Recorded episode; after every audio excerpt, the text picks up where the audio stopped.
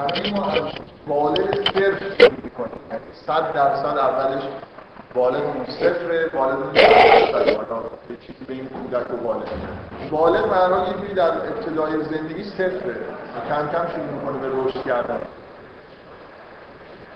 اصلا اینجوری فکر نکنید که مثلا آدمی وجود داره که والدش فعال نیست. همه آدما، همه ما که اینجا هستیم قطعاً یه سری عوارض اون چک نشده است، یه سری مشکلات اینجوری داره. یعنی آدم باید خیلی مثلا به رتبه‌هایی رسیده باشه، برای خودش ادعاهایی داشته باشه که من اصلاً تاثیر هیچ چیزی از گذشته خودم نیستم، از تعلیماتی که از خارج به من دادن. اینی که اصولاً این نگرانی وجود نداره. اگه احساس بکنی یه نفر، همه ما باید احساس کنیم، اگه واقعا بفهمیم مفهوم والد و بالغ چیه، باید بفهمیم که یه بخشایی از عقاید و افکار و رفتار زندگی ما تحت تاثیر والد شکل گرفته و همچنان همینطور هست و به این راحتی هم نمیشه از تاثیر والد خلاص شد.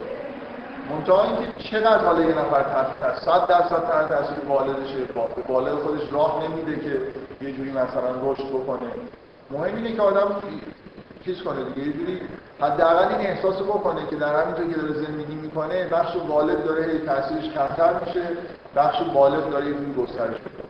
والا اصلا نمیشه فرار کرد از اینکه در واقع والدی وجود داشته، قدرت مطلق بوده و حتما که همیشه در واقع قدرت خودش رو داشته.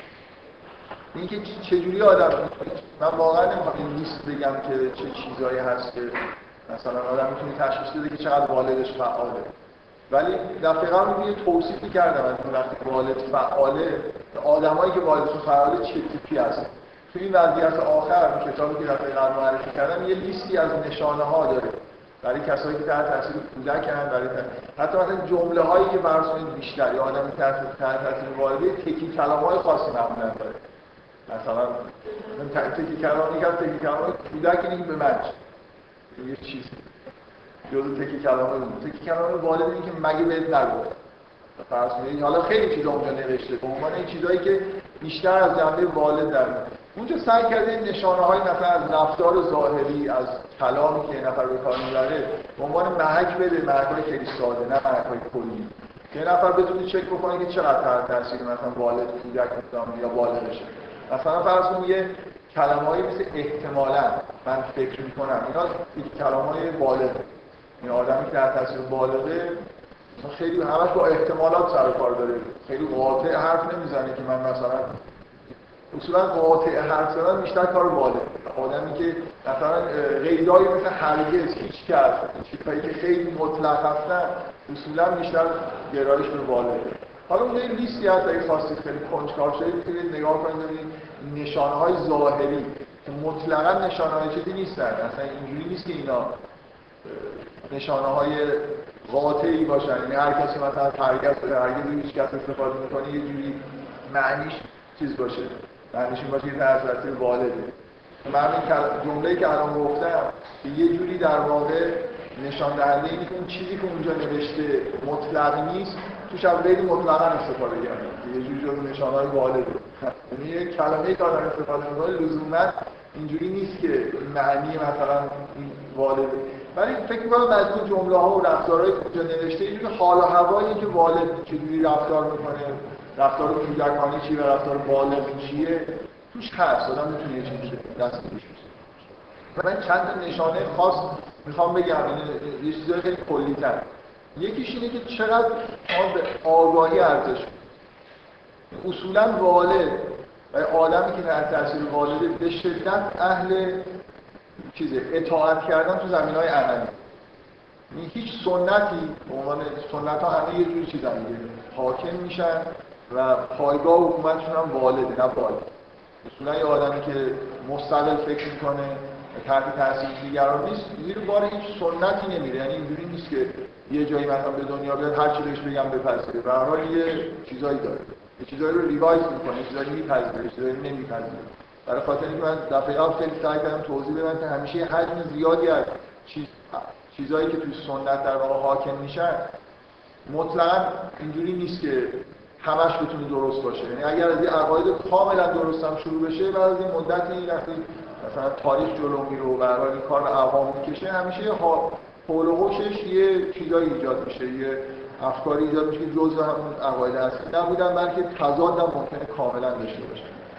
کلا آدمی که تحت تاثیر بالغه، یکی از نشانهاش اینه که به آگاهی خیلی اهمیت، یعنی بیشتر دنبال اینه که بفهمه مثلا تو چه جور دنیایی داره زندگی میکنه تا اینکه زود بخواد تصمیم بگیره که چیکار باید بکنه.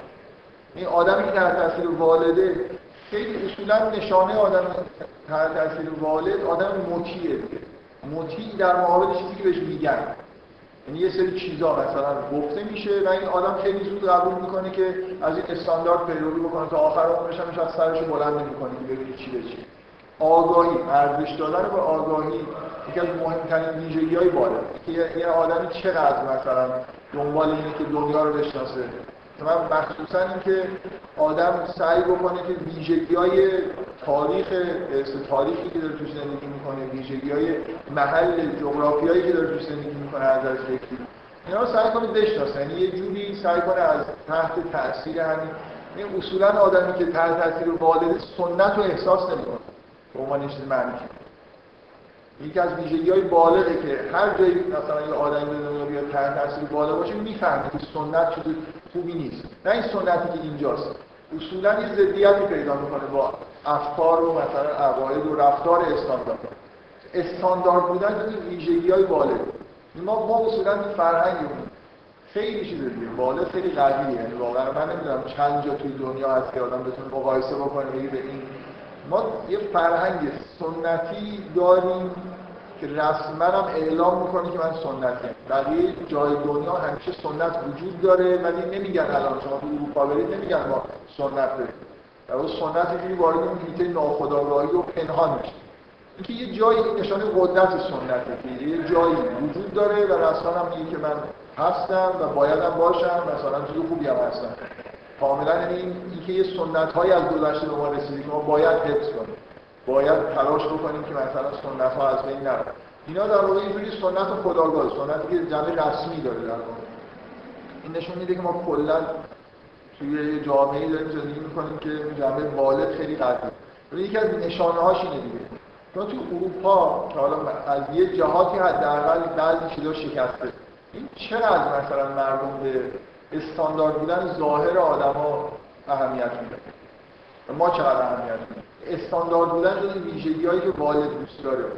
همه باید انگار از این الگوی خاص تبعیت بکنن. مثلا فرض کن الان هنوزم تو ایران یه نفر مدل گوشی خود عجیب و غریب باشه، حس خوبی وجود نداره دیگه. این خب اینجوری دوست داره ماهاش خوب بزنه مثلا.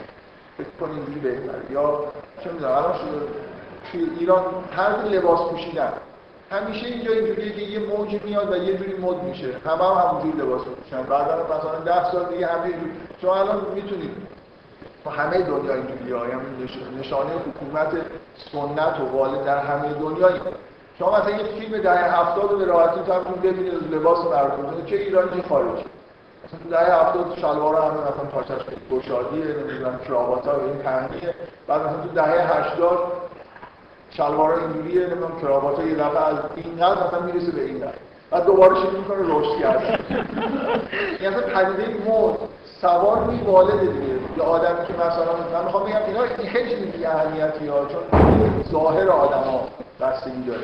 من میخوام کلا این حس رو ایجاد بکنم که یکی از نشانه‌های والد اهمیت دادن به استانداردها و نرم‌هاست که چقدر مثلا یه آدم پیرو یه سری نرمه و براش مهمه که یه آدمای دیگه هم اینجوری باشن. حتی از ظاهر مهم نیست دیگه. این خیلی طبیعیه که من یه نفر ماش بنفشم باشه نگاه کنم این دوست داره ماش بنفشه. یه معلمی به من گفت که من رفته بودم پیش پسر آلمان و نوام که مثلا دبیرستانی بود، یه روز جشن گرفته بود جشن تولدش، دوستاش اومده بودن. گفت یکی از این بچه‌هایی که اومده بود آلمانی بود، موهاش بنفش سبز بود، نمیدونه از این مدل‌های جدید که کلاً رو مثلا رنگ عجیب و غریب می‌کنه. بعد میگفت که من خوب بی اختیار تو این جمع کسی نگاه نمی‌تونستم بکنم، اینقدر به نظرم چیز می‌اومد. چه آدم جلف و مثلا بی‌نظیری یک رفته همچین کار احمقانه می‌کرد. حالا بچه‌ها که 16 داشت گفت اینقدر رفتار من یه جور بی اختیار زننده بود که این پسر اومد پیش من نشست. گفت ببخشید شما از من خوشتون نمیاد مثلا؟ من گفتم که چطور؟ گفت رفتارت اینجوریه. مثلا برای موهام یه سوال اینجوری کرد. تو شما میدید من شاگرد اول مدرسه هستم، مثلا اینجوری هم رگردم، خیلی آدم چیزی هم دوست دارم، محمدم توش. اینکه کلا یه آدم چقدر اهمیت میده، اینکه یه همه آدما یه جور باشن. این جزء ویژگی‌های والده. والد دوست داره که یه استاندارد تعریف بکنه و همه هم تو هم خودشون غالب بگیرن. حالت والدی رفتار کردن. تا تو خودتون میتونید اینو پیدا بکنید. چقدر اصولاً به نرم اهمیت که اگه یه جا چیزای ظاهریش اهمیت نداره ولی بعد به عقاید که میرسه مهم میشه. چقدر آدم از نرم مثلا عقاید موجود میخواد پیروی کنه. چقدر شما تحمل این دارید که یه چیزی معتقد بشید که جمع معتقد نیست. مثلا هیچ عقیده‌ای تو ذهن شما هست که مثلا عموم مسلمان‌ها معتقد نباشن به یه چیزی ولی شما معتقد باشید یا برعکس. یه چیزی خلاف عقاید عمومی تو ذهنتون باشه.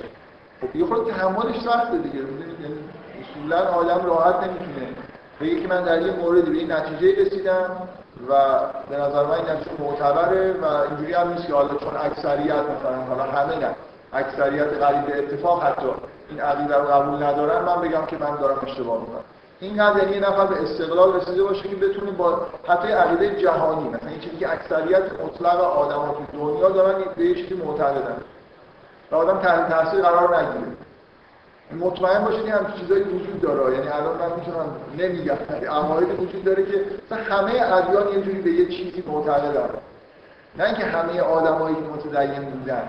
منظورم جمع عمومی همه ادیان یه عقیده مثلا توش هست که مطلقاً مثلا غلطه. من به نظر من غلطه، چیزام ندارم، الان شک ندارم که عقیده غلطیه که از یه جاهایی مثلا ما دین مخصوصا یه پدیده‌ای که از خیلی وقت قبل که آخرین دینی که حالا ما روابط دین قبولش داریم مربوط به 1400 سال بیشتر تا 400 سال قبل.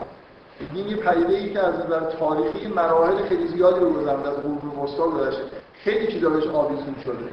خیلی عقاید سنتی قدیمی سوار مثلا دین هستن. اینجوری نیست که من سعی کردم تو یه جلساتی مثلا در مورد ساینس بهتون این حس رو بدم که یه چیزا امروز به شدت میخوام یه حسی بهتون بدم.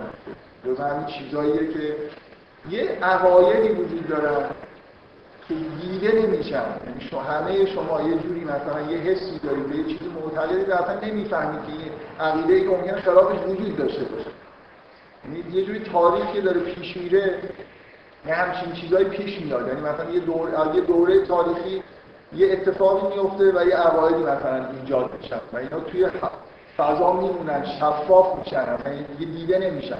این اتفاقی برای ساینس افتاده اینجوریه دیگه. شما اصلا اصولاً یه آدمی که الان یه دانشجو همینجوری انتخاب بکنید، احتمال اینکه حس بکنید که پشت ساینس چیزای عجیب و غریبی هست این حسو نداره. اصولاً همین تبلیغات عمومی به نظر میاد که ساینس چیزی خیلی بی‌گناه و معصومیه و پشتش هم ایدئولوژی وجود نداره، در حالی که داره. من منظور از اینکه یه چیزایی وجود داره که در همه جای دنیا ممکنه باشه و غلط باشه، پیدا کردن یه چیزاییه که تو دین گفته نشده ولی وارد دین شده دیگه، برای اینکه فضا وجود داشته، یعنی به طور به اصطلاح شفافی وجود داشته و حتی آدمای متدین هم تحت تاثیرش قرار گرفتن. کم هم نیستن اینجور عقاید. الان مخصوصا من نمیخوام خیلی تعریف بکنم از دوران پست مدرن، ولی یه جوری یه چیزی خوب تو دوران پست مدرنیسم هست. خیلی به این چیزا دارن توجه میکنن. مثلا این مفهوم اصلی که اولین بار مفهوم پست مدرنیسم مطرح شد، یه بارم در موردش صحبت کردم، خیلی روش در واقع حرف زدم، این موضوع وجود داشتن فرارروایت هاست. فرارروایت هم چیزایی که من میگم یه چیزی که شما نمیفهمید وجود داره. مثلا در قرن فرسون 18 و 19 یه فرارروایت مکانیستی وجود داشته، یعنی دیدن همه چیز به صورت ماشین. کسی هیچ جایی نوشته نشده که بیایید مثلا چیزها رو به صورت ماشین ببینید. حسش وجود داره و تاثیر روی فرهنگ تاثیر میذاره. اصولاً ببینید که حالا من کاندید نشانه‌های والد، یکیش واقعاً مقدار ارزشی که شما به آگاهی میدید در مقابل عمل، که چقدر مثلا منتظر این هستید که آگاهیاتون تکمیل بشه، احساس بکنید که یه چیزایی رو نمیدونید، باید بدونید، باید آگاه‌تر بشید توی زندگی خودتون. این کاملاً چیز سنت اینجوریه که یه آدم رو خیلی زود میخواد بندازه تو جریانی که مثلا یه کاری رو انجام بده تا آخر اونش انجام بده. خوبه دیگه، مثل یه پیچ و مهره‌ای که برای همون سنت داره کار میکنه یه استفاده برسونه به سنت. چیزی من گفتم پایگاه اقتصادی داره، اجتماعی داره، یه چرخی داره میچرخه و آدم‌ها رو سعی می‌کنه که یه جوری به قالبی در بیاره که به در بشه. همین کاری که الان ساینس داره به طور نامحسوسی با تعلیمات عمومی می‌کنه دیگه. یعنی همه ماها یه جوری قالب گرفته شدیم و انتخاب شدیم برای اینکه مثلا به درد ساینس بخوریم، به درد این تکنولوژی الان بخوریم. لزوماً ما آدمای حالا برگزیده‌ای که توی دانشگاه برگزیده‌ای توی کشوری تحصیل می‌کنیم یا در حد آدمایی که به ما اهمیت دادن، درس ما خوب بوده، لزوماً ما آدمای برگزیده‌ای نیستیم به معنای مطلق. خیلی این تاکید دارم یه خورده این ناخودآگاه وقتی یه نفر توی مثلا فرض کنید کار درسشون اینا موفق، از نظر اجتماعی موفقه، یه حسی بهش دست میده که یه جور برتریایی داره. ما اون برتریایی داریم که به درد سنت حاکم می‌خوره. اصلا ممکنه در مجموع یه جوری مثلا ارزش‌های واقعی رو چک بکنیم، ما از حتی متوسط هم پایین تر باشیم. خیلی حس به این دست نده که مثلا المپیادی هستی دست بزنی. واقعا المپیادی بودن یه جنبه‌های خیلی قوی بودن. اونا چقدر ارزش دارن؟ اونا چیزاییه که برای سنت حاکم ارزش داره. ولی اینجوری نیست که واقعا کسی بتونه بگه واقعا ارزش داره. جو المپیادی زیاده. نه، غیر المپیادی بود. من چند بار داری هر بزرده یه چیز دیگه گفتم در جلسه دارم یه چیز دیگه میخوام بگم که له بشید کاملا همتون و خودم. ببینید ما آدمایی هستیم که والدمون قوی بوده که خوب درس خوندیم. یعنی یکی مشخصه یه آدمی که موفق میشه توی تحصیلاتش یک اینه که ویژگی‌های مربوط به این سنت حاکم داره، به درد تعلیم تربیت فعلی میخوره. ما ممکنه مثلا اگه نقاشی حاکم بود در دنیا، ممکنه بود من در سال اول ابتدایی از مدرسه اخراج بشم، به خط راست نتونم درست بکشم. این اصولا اینجوری ما یه ویژگی‌هایی داشتیم که به درد این سنتی که الان حاکمه و خیلی دیده نمیشه میخوردیم و ثانی هم والدمون قوی. برای مهم بود که مثلا تشویق بشین درس رو 20 بگیریم، نمیدونم. حالا من که معدل کلاس 4 ام، اول با خجالت میگم من که خجالت میکشم. 19 و من 80 خورده ایم. این یه جوری چیز دیگه نشون میده که برای من مهم بوده که این نمره رو مثلا 20 بگیرم. وگرنه آدمی همینجوری برای واقعا برای علم درس بخونه امکان نداره نمره مثلا 20 بگیره. من برای رو مثلا یه دور می‌نوشتم. برای می‌نوشتم دو دور مثلا می‌خوندم. میخوام بگم اگه من مثلا نظرم این بود که شیمیات بگیرم، ممکن بود درس رو بخونم، برم 4 تا کتاب بیرون از درس رو بخونم. ولی من واقعا این کارو میکردم، مثلا در مورد شیمی که خیلی این کارو میکردم. ولی اصولا حداقلش اینه برای من 20 گرفتن مهم بود دیگه. 20 یه چیزیه که والد میگه 20 بگیری. واقعا برای واقعی کلمه والد میگه 20 بگیری و ما اینجوری بچه‌ها رو بودیم.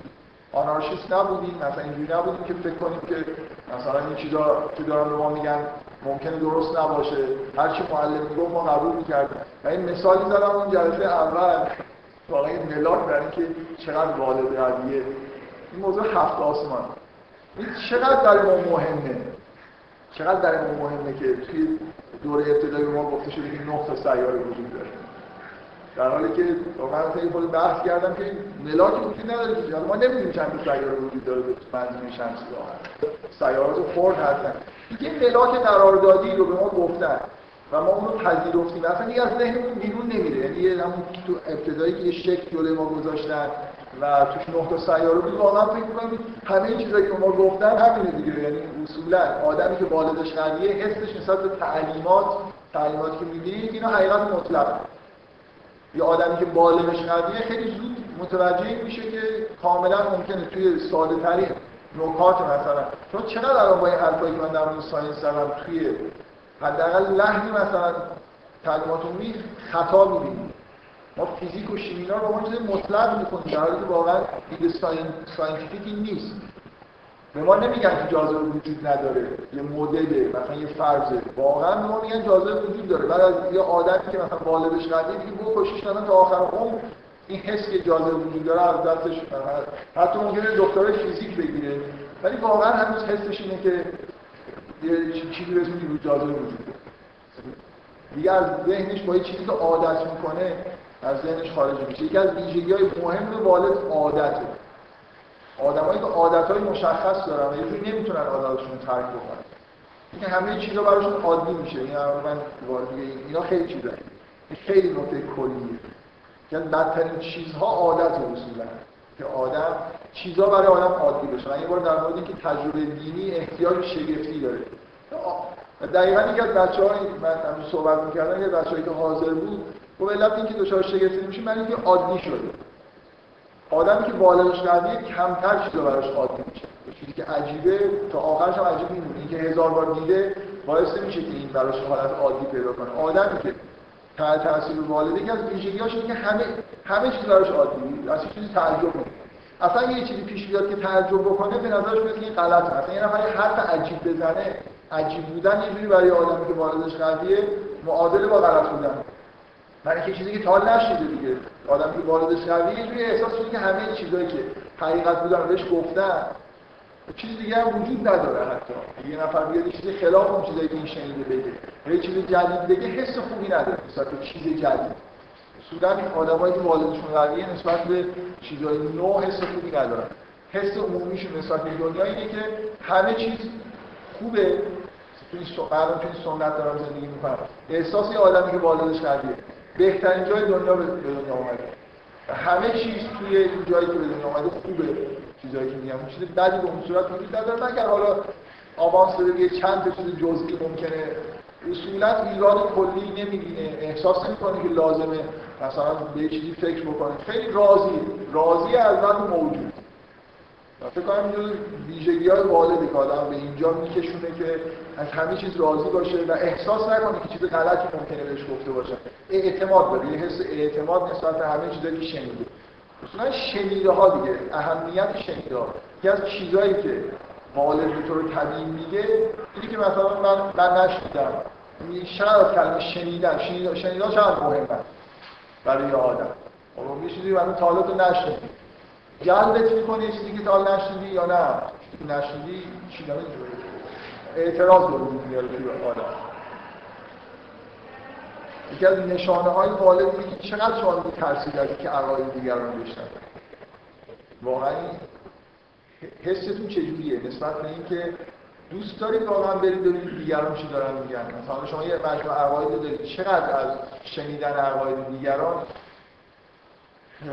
یه جوری میترسید. یه آدمی که با 100% بالغش در واقع رشد کرده حسش اینه که هر وقتی به دنیا میاد و هر جایی به دنیا میاد به همینجا میرسید. واقعا این چقدر شما این احساسو دارید؟ شما شامل منم میشه. چقدر ما این احساس رو داریم که هر جایی و هر وقتی به دنیا میمدیم این مجموع عقاید مثلا اصلی خودمون رو پیدا میکنیم با ادعایی دیگه. یعنی مثلا خیلی آدم پرمدعایی باشه بگه من در مطلقاً تحت تاثیر تاریخ و جغرافیا نیستم، یعنی تو جغرافیا من جایی که به دنیا اومدم. این چیزا رو یه جوری در واقع میبینم. کسی که ادعا میکنه که مثلا یه جوری تجربه دینی، یعنی یه جوری خودم به یه چیزی برسم.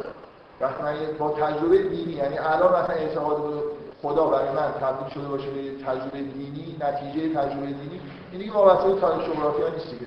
من یه اتفاقی برام افتاده، یعنی یه چیزی رو مثلا دیدم که هر جا بودم با این وضع این عقیده رو مثلا پیدا می‌کردم. اصولاً آدمی که بالغ 100% داره که همچین آدمی پیدا نمیشه، خیلی کمیابه، والد و پدر و ایناش کلاً دیگه دیدید شده اینجوری.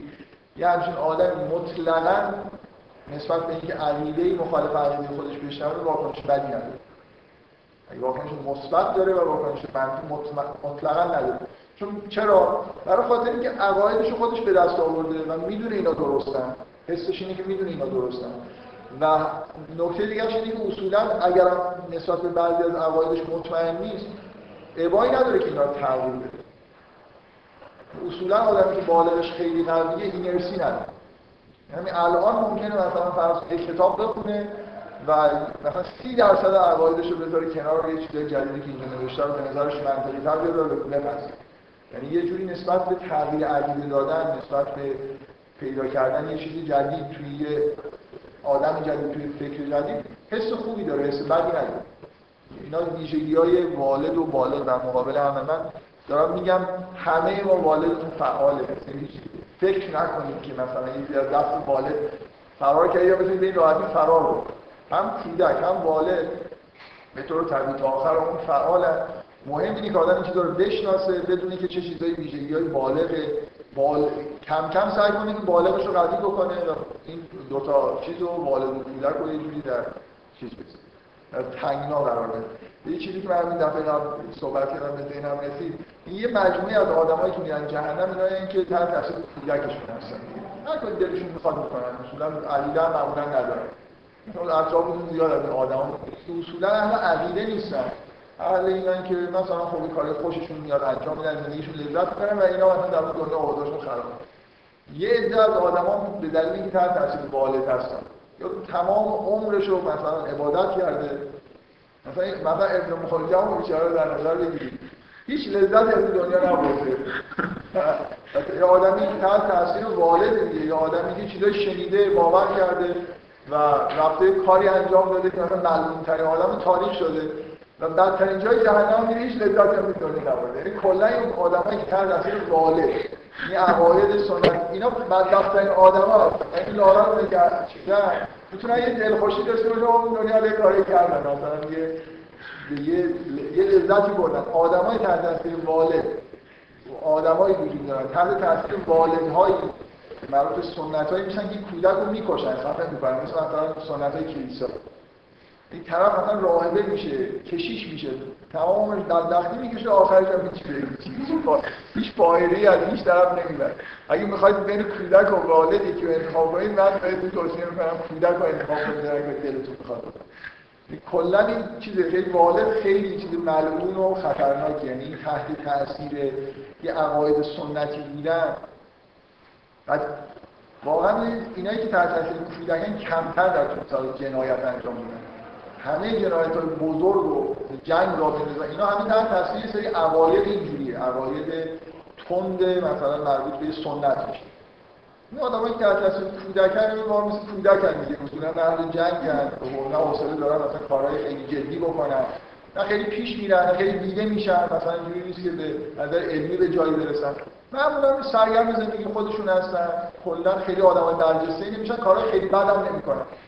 زندگی خودشون میکنن. ولی اینا که در تاثیر والدن، مثلا جورج بوش، واقعا یه نفر تو دنیا الان میخواد انتخاب بکنه که والد محضه، یعنی نماینده همه آدمای تحت تاثیر والد.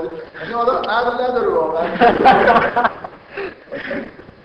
واقعا یه آدم عجیب و غریبیه. یعنی شما نمیدونید، مثلا نمیخوام بگم که از زندگی خصوصی که اطلاعات خاص دارم، ولی خیلی آدم خاصیه از نظر عقاید مثلا مذهبیش. این یه چیزایی اولا چون واقعا عقلش خوب کار نمی‌کنه، خیلی به اصطلاح سوتی میده. ما متوجه شدیم دیگه گاهی یه جایی که یه سخنرانی از پیش‌نوشته شده، حفظ شده رو نمیگه، باشه یه نفر چیزی میپرسه، همیشه چیزایی میگه که تا چند ماه خودش و دیگران باید بگن اون آدم نبود. این 11 سپتامبر شنیدید چی گفته؟ همون روز بعد از اون 11 سپتامبر این مسافرات فلوریدا پیدا کرد. باش مصاحبه کردن، گفت این آغاز جنگ سگیه. یعنی واقعا ایدهش نسبت به دنیا اینجوریه، یعنی آدم مسیحی افراطیه که وابسته به فرقه‌های خاص مثلا عجیب و غریب مذهبی توی چیزن توی آمریکا هستن و اینا واقعا نمیخوام بگم، ولی نسبت به این که مثلا فرض و خاورمیانه مسلمون داره و فلان نسبت به اسلام اینا دین شیطانی هست، اصلا کلماتی که به کار میبره محور نمیدونم شیطانی اینا معلومه دیگه. یه آدم اینجوری همچین عقاید داره، گاه‌گداری هم از دهنش در میاد، این چیزی میگه، بعد مثلا رفت مسجد، دو روز بعدش رفت مسجد به مسلمان‌ها سر زد، هزار تا حرف زد که اونو یه جوری چیز کنه، حرفی که زده است. ولی واقعا ایده‌هاشون اینجوریه، یعنی خود مثلا بوش آدمی که به شدت ایده‌های مذهبی افراطی پر می‌ده. خب بگذاریم حالا من ویژگی‌های والد رو من فقط کلا فکر کنم دفعه قبل خیلی تاکید نکردم، می‌خواستم این تاکید بکنم که فکر نکنید که تحت تاثیر والدتون نیستیم، هممون هستیم. حالا درصدش رو سرطوری محاسبه کنید، بالای 90% نباشه. مهم اینه که آدم سعی اینو بفهمه و سعی بکنه که یه جوری عقاید خودش رو ریوایز کنه، معقول‌تر فکر کنه. و من میخوام این چیزایی بگم در مورد اینکه چجوری میشه به خود والد رو تضعیف کرد. اولین چیزی که میخوام بگم خیلی ممکنه عجیب و غریب به نظر برسه، ولی به نظر من واقعا یعنی نمیخوام یه سری چیزا هست که شما با عقاید خودتون چجوری میتونید طرف بشید که جنبه‌های مربوط به والد یه خورده تضعیف بشه، مثلا یه خورده معقول‌تر در واقع به عقاید خودتون نگاه بکنید. ولی یه چیزی میخوام بگم خیلی عمیق‌تر از درخواست میده، در واقع مهم‌تر از همه است، اصلا جنبه عقیدتی نداره. اونم این توصیه‌ای که دفعه قبل اشاره کردم، میخوام یه خورده توضیح بدم که این چقدر مهمه. ببین والد، ریشه والد توی روان آدم واقعا هم والده. آدمایی که آدمو بزرگ کردن. ما توی سنین خیلی کوچیکی نیستی که دستورالعمل یه حسی به منتقل شده از بیرون. اینکه چقدر اطاعت کردیم و چه چیزایی وارده، مجموعه افکاری که توی والد ما هست به شدت توی 5 سال مثلا اول زندگی شکل میگیره. بنابراین مهمه واقعا مثلا پدر و مادر یا کسایی که ما باهاشون زندگی کردیم نقش مهمی دارن توی استقرار اون چیزی که ما بهش میگیم والد. یه چیز واقعیه، یعنی از نظر روانشناسی نوع رابطه ما با پدر و مادری که یه جوری در واقع یه مجموعه از چیزهای والد رو ایجاد می‌کنه، بعد میریم مدرسه اونا جانشین پدر و مادر میشن، یه جوری تعلیمات به ما میدن و کلا جامعه والد ما رو پر میکنه از این سری عقاید. من میخوام بگم اون چیزی که خیلی مهمه تو تضعیف والد واقعا رفتار آدم در مقابل پدر و مادر باشه. که اصولا میخوام این نکته تاکید بکنم که این دستورالعملی که میگم پدر و مادر احسان بکنید، اون معنی تو قرآن حتما میاد، حرف پدر و مادر گوش کنید، یه تحریفیه که والد تو این دستور انجام بده. اصلا قرار نیست که برعکس حرف پدر و مادر رو گوش نکنید. هرچند این وقت درسته، همون رو مثلا ما موظفیم اون چیزی که کاری که به نظرمون درست میرسه عقلمون بهمون میگه انجام بده. پدر و مادر هرچی میخوام. اطاعت از پدر و مادر، نمیدونم رضایت پدر و مادر، گوش کردن حرف پدر مادر، اینا همه چیزاییه که تحریف شده. این دستورالعمل جالبی تو قرآن هست که پدر مادر احسان بکنه. اینا کم کم سنت اینا رو تبدیل کرده یه چیزی که به درد خودش میخوره. همه سنت‌ها دوست دارن که بچه‌ها موتی و حرف گوش‌کنی باشن، برای اینکه خب همیشه میپذیرن دیگه، آدمو بد نمیشه. بد بودن یعنی حرف گوش نکردن، با بقیه فرق داشتن. از نظر والد واقعا این چیزی که یه آدمی توی یه سنی هرچی زودتر بگیرن به یه جایی برسه که دیدگاهش نسبت به خانواده‌اش این بشه که پدر مادر من، کسایی که من بزرگ کردن، برای من این زحمت‌هایی کشیدن، یه کارهایی هم باید می‌کردم نکردم، یه اشتباهاتی هم کردم، هر چی شده تموم شده، من الان یه آدمی هستم دیگه، مستقل از اونا و نوبت منه که حالا تلافی بکنم به معنی مثبتش. احسان به پدر مادر یعنی من خودم یه موجودی فرض بکنم که دیگه حالا مقابل پدر مادرم هستم و دارم به طور فعال برخورد میکنم.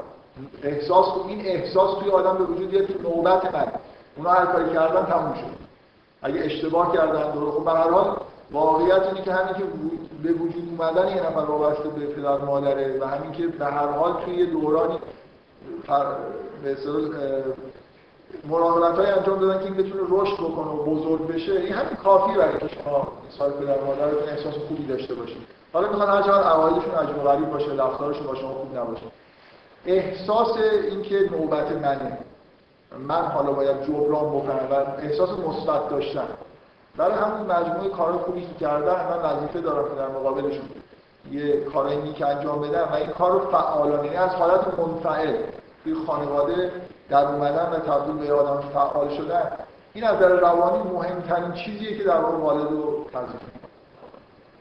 شما موضع خودتون از حالت کودک نسبت به پدر مادرتون برسونید به موضع آدم بالغ که احساس می‌کنه که به اصطلاح بدهکار، طلبکار نیست. این احساس بدهکاری کردن و وارد فاز جدید شدن، چیزی که قرآن روش واقعا بعد از فکر می‌کنم پرستش خدا بیشترین چیزی که روش تأکید می‌کنه، اعمال مذهبی رو بذارید کنار، در مورد روابط انسانی بیشترین چیز یا تنها چیزی که خیلی خیلی روش تأکید میشه احسان به والدینه و گوش نکردن حرفش. دو مورد این دقیقاً ذکر میشه که به والدین احسان بکنید و اگر شما رو امر کردن به کاری که مثلا غیر اون چیزی که خدا میگه، یعنی غیر اون چیزی که عقلتون میگه، عقل که کاشف اینه که خدا چی می‌خواد.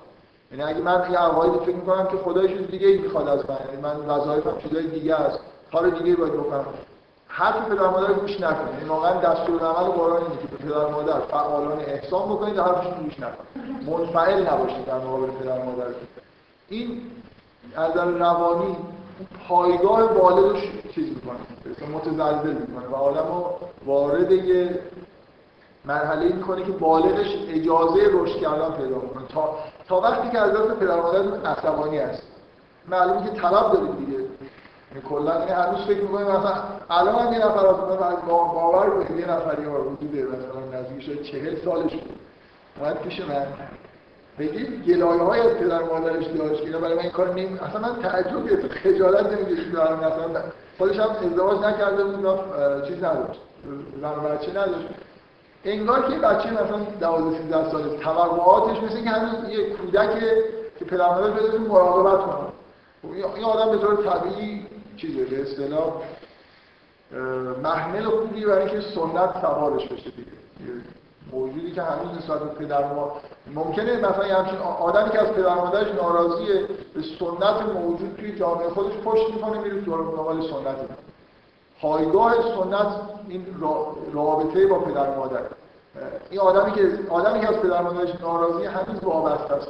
یعنی توقعاتی داره مستقل نشده. آدم مستقل در یه لحظه تصمیم میگیره که خب من دیگه چیز ندارم، توقعی از والدینم ندارم، هر کاری کردم. نه اینکه خب بالا میخوام بازم برای من این کاری انجام بدن خب خیلی ممنون. توقعی ندارم، طلبکار احساس نمی‌کنم خودم. همین من هر کاری کردم حتما اگه یه آدمی واقعا عاقلانه بشینه حساب کنه تا همین الان هر کاری کردن کافیه. یعنی که آدم ازشون تشکر کنه. یا در آزاد دادن بزرگ شدی. یعنی برای عقلم داریم میتونیم دیگه زندگیمون رو اداره کنیم. ممکنه خیلی تعلیمات من این نکته رو میخوام تاکید کنم هیچ جای قرآن تفسیری وجود نداره برای والدین احسان. یعنی اینجوری تصور کنید یه پدر مادری که بچه‌شون معتاد کرد و انداختن تو کار قاچاق کردن مثلا تو جنوب شهر تهران از این تیپ پدر مادرها هستن باز این دستور قرآن همین که هست جایی نگفته که اگه پدر مادرتون خوب بودن بهشون احسان بکنید. کلا دستور احسان به والدین هیچ تفسیری تو قرآن نداره. هر کی هستن شما رو اصلا شما رو به دنیا آوردن برای اینکه کتک بزنن باشه اشکال نداره. بازم یه لحظه‌ای مثلا شما برای اینکه وجودتون رو از اینا دارید اگه آدم به یه جایی برسه احساس استقلال بکنه خوبه که دید مثبت نسبت به والدینش داشته باشه از تحت نفوذش اینجوری خارج بشه. مهم اینه که نفوذ والدین توی روح شما اینجوری در واقع اصلاح بشه. این خیلی خیلی حکم مهمه برای همین به نظر من این تکرار میشه. اینکه از حالت انفعال یه نفر توی خانواده خودش به حالت فعال برسه نسبت به خانواده احساس بدهکاری بکنه احساس اینکه باید چیزی رو جبران بکنه. حالا که ما الحمدلله تو ایران واقعا یه چیزی دیگه آدم مثلا نمیذاره هر چی سنت مشکل داره و اینا ما توی شرایط خانوادگی و اینا پدر مادرها خیلی مایه میذارن. اصولا اینجوریه که مخصوصا این نسل‌های جدید خیلی روابط پدر مادر با بچه‌ها حالت یک طرفه پیدا کرده. اصلا اینجوریش توقعی نداره همش باید کاری انجام بدن. یعنی اصلا یه جایی چیز خوبی نیست برای اینکه اون والد یه جوری تربیت کنه.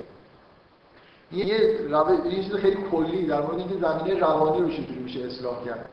و چیزای دیگه مثلا یه نکته خیلی مهم اینه که با عنوان یه چیز اینکه با حوادث چجوری میتونید برخورد بکنید.